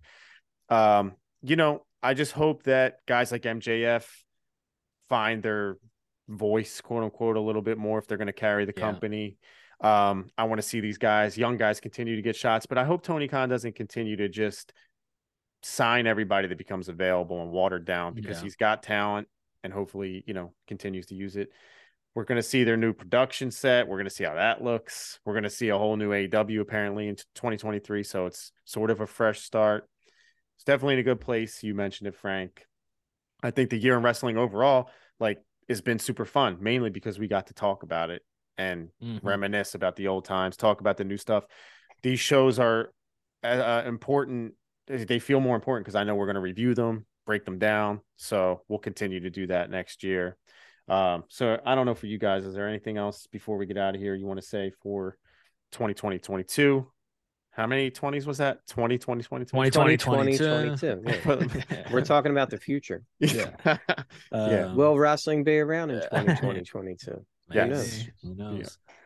Um, one last thing I will say, I want, I, I hope that they could AEW could figure out how to make Rampage like must see television, you know, Mhm. versus like a sideshow where sometimes cool shit happens. Like make that must see, have two real shows, then like I feel like you know that'll that- that'll really help you overall. But even if it's featuring some younger guys with real like experienced talent, with Danielson and Moxley's the type, you know, like I hope that show becomes big. But yeah, like overall, I just think it's I think it's a good time to be a wrestling fan. Um, if you stay off Twitter, at least it's a really good time to be a wrestling fan. You go on Twitter, it's like Oh it's yeah, like dude, I'm out on that shit. Hellscape, you know, of like wrestling. It's like it's probably the worst time to be a wrestling fan if all you do is look at Twitter. But you know, overall, I think it's in a good spot, and it hasn't been in a while. And you know, we were all losing the love for at least the modern stuff, you know, Mhm. for a while. And you know, like it's in a spot where like we have some hope. So hopefully Mhm. they can keep, you know, they capitalize. And we're recording this on the like so it was two years ago Brodie Lee passed. Um, brutal brutal terrible stuff but like it feels like everybody rallied around um like his family. Aew kind of like became a family and produced some really good wrestling content. Like a lot of good things have been happening. Uh a lot of like darker things and, and unfortunate things. We mentioned the cm punk stuff. One thing i'm going to hold out hope for in 2023 is bring it back to the beginning when we talked about it. It's all a work it's all a work bro it's a swerve cm punk FTR versus the Elite. Book it. please, please. That's Don't what we be want. stupid. You know what I mean? Like, come on, make money. That's Stop our being 20. crazy. Stop being crazy. But yeah, we're gonna get out of here. It's been a super fun 2022. Real quick before Yes. we wrap up, Yes. 2022 was our first year of No Sold. We want to thank everybody for listening, supporting, showing us love. Thank you for rekindling friendships with some buds that we haven't spoken to in a while. And uh hope you all have a very happy, safe new year. And be safe, enjoy time with your family. And that's it. Yes, and I will second that. Thank you so much for all the support. Continue to support us, subscribe, like the videos, follow us on Instagram at no sold underscore podcast, all that stuff. And we'll try to keep it real with you as we have been next year. We'll uh we'll continue to break down the new stuff, the old stuff, past, present, future. It's been fun. We'll catch you next time. And by this time, uh when we talk to you in 2023, We'll see. I might be feeling Usi by then. Finally, maybe, maybe. My New Year's resolution is to get you guys to like Kevin Owens. Good luck. Good yeah, luck with that. luck. you got as much chance as Frank like loving Shawn Michaels. Exactly. And before we go, should we let them in on the uh the next show? Should we give a little preview?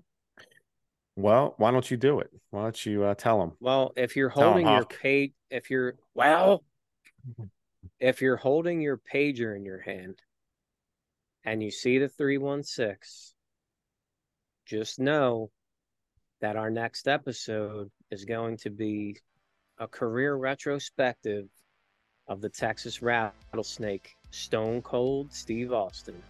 Wow, Tune in. That's good. I'm That's excited gonna- already. that's gonna be a damn good one, and that's the bottom line, because we said so. For the ass boys, I've been the smart Mark, true to my name. I am a smart Mark. This has been No Sold 2022. Catch you next time. Happy New Year. Peace out.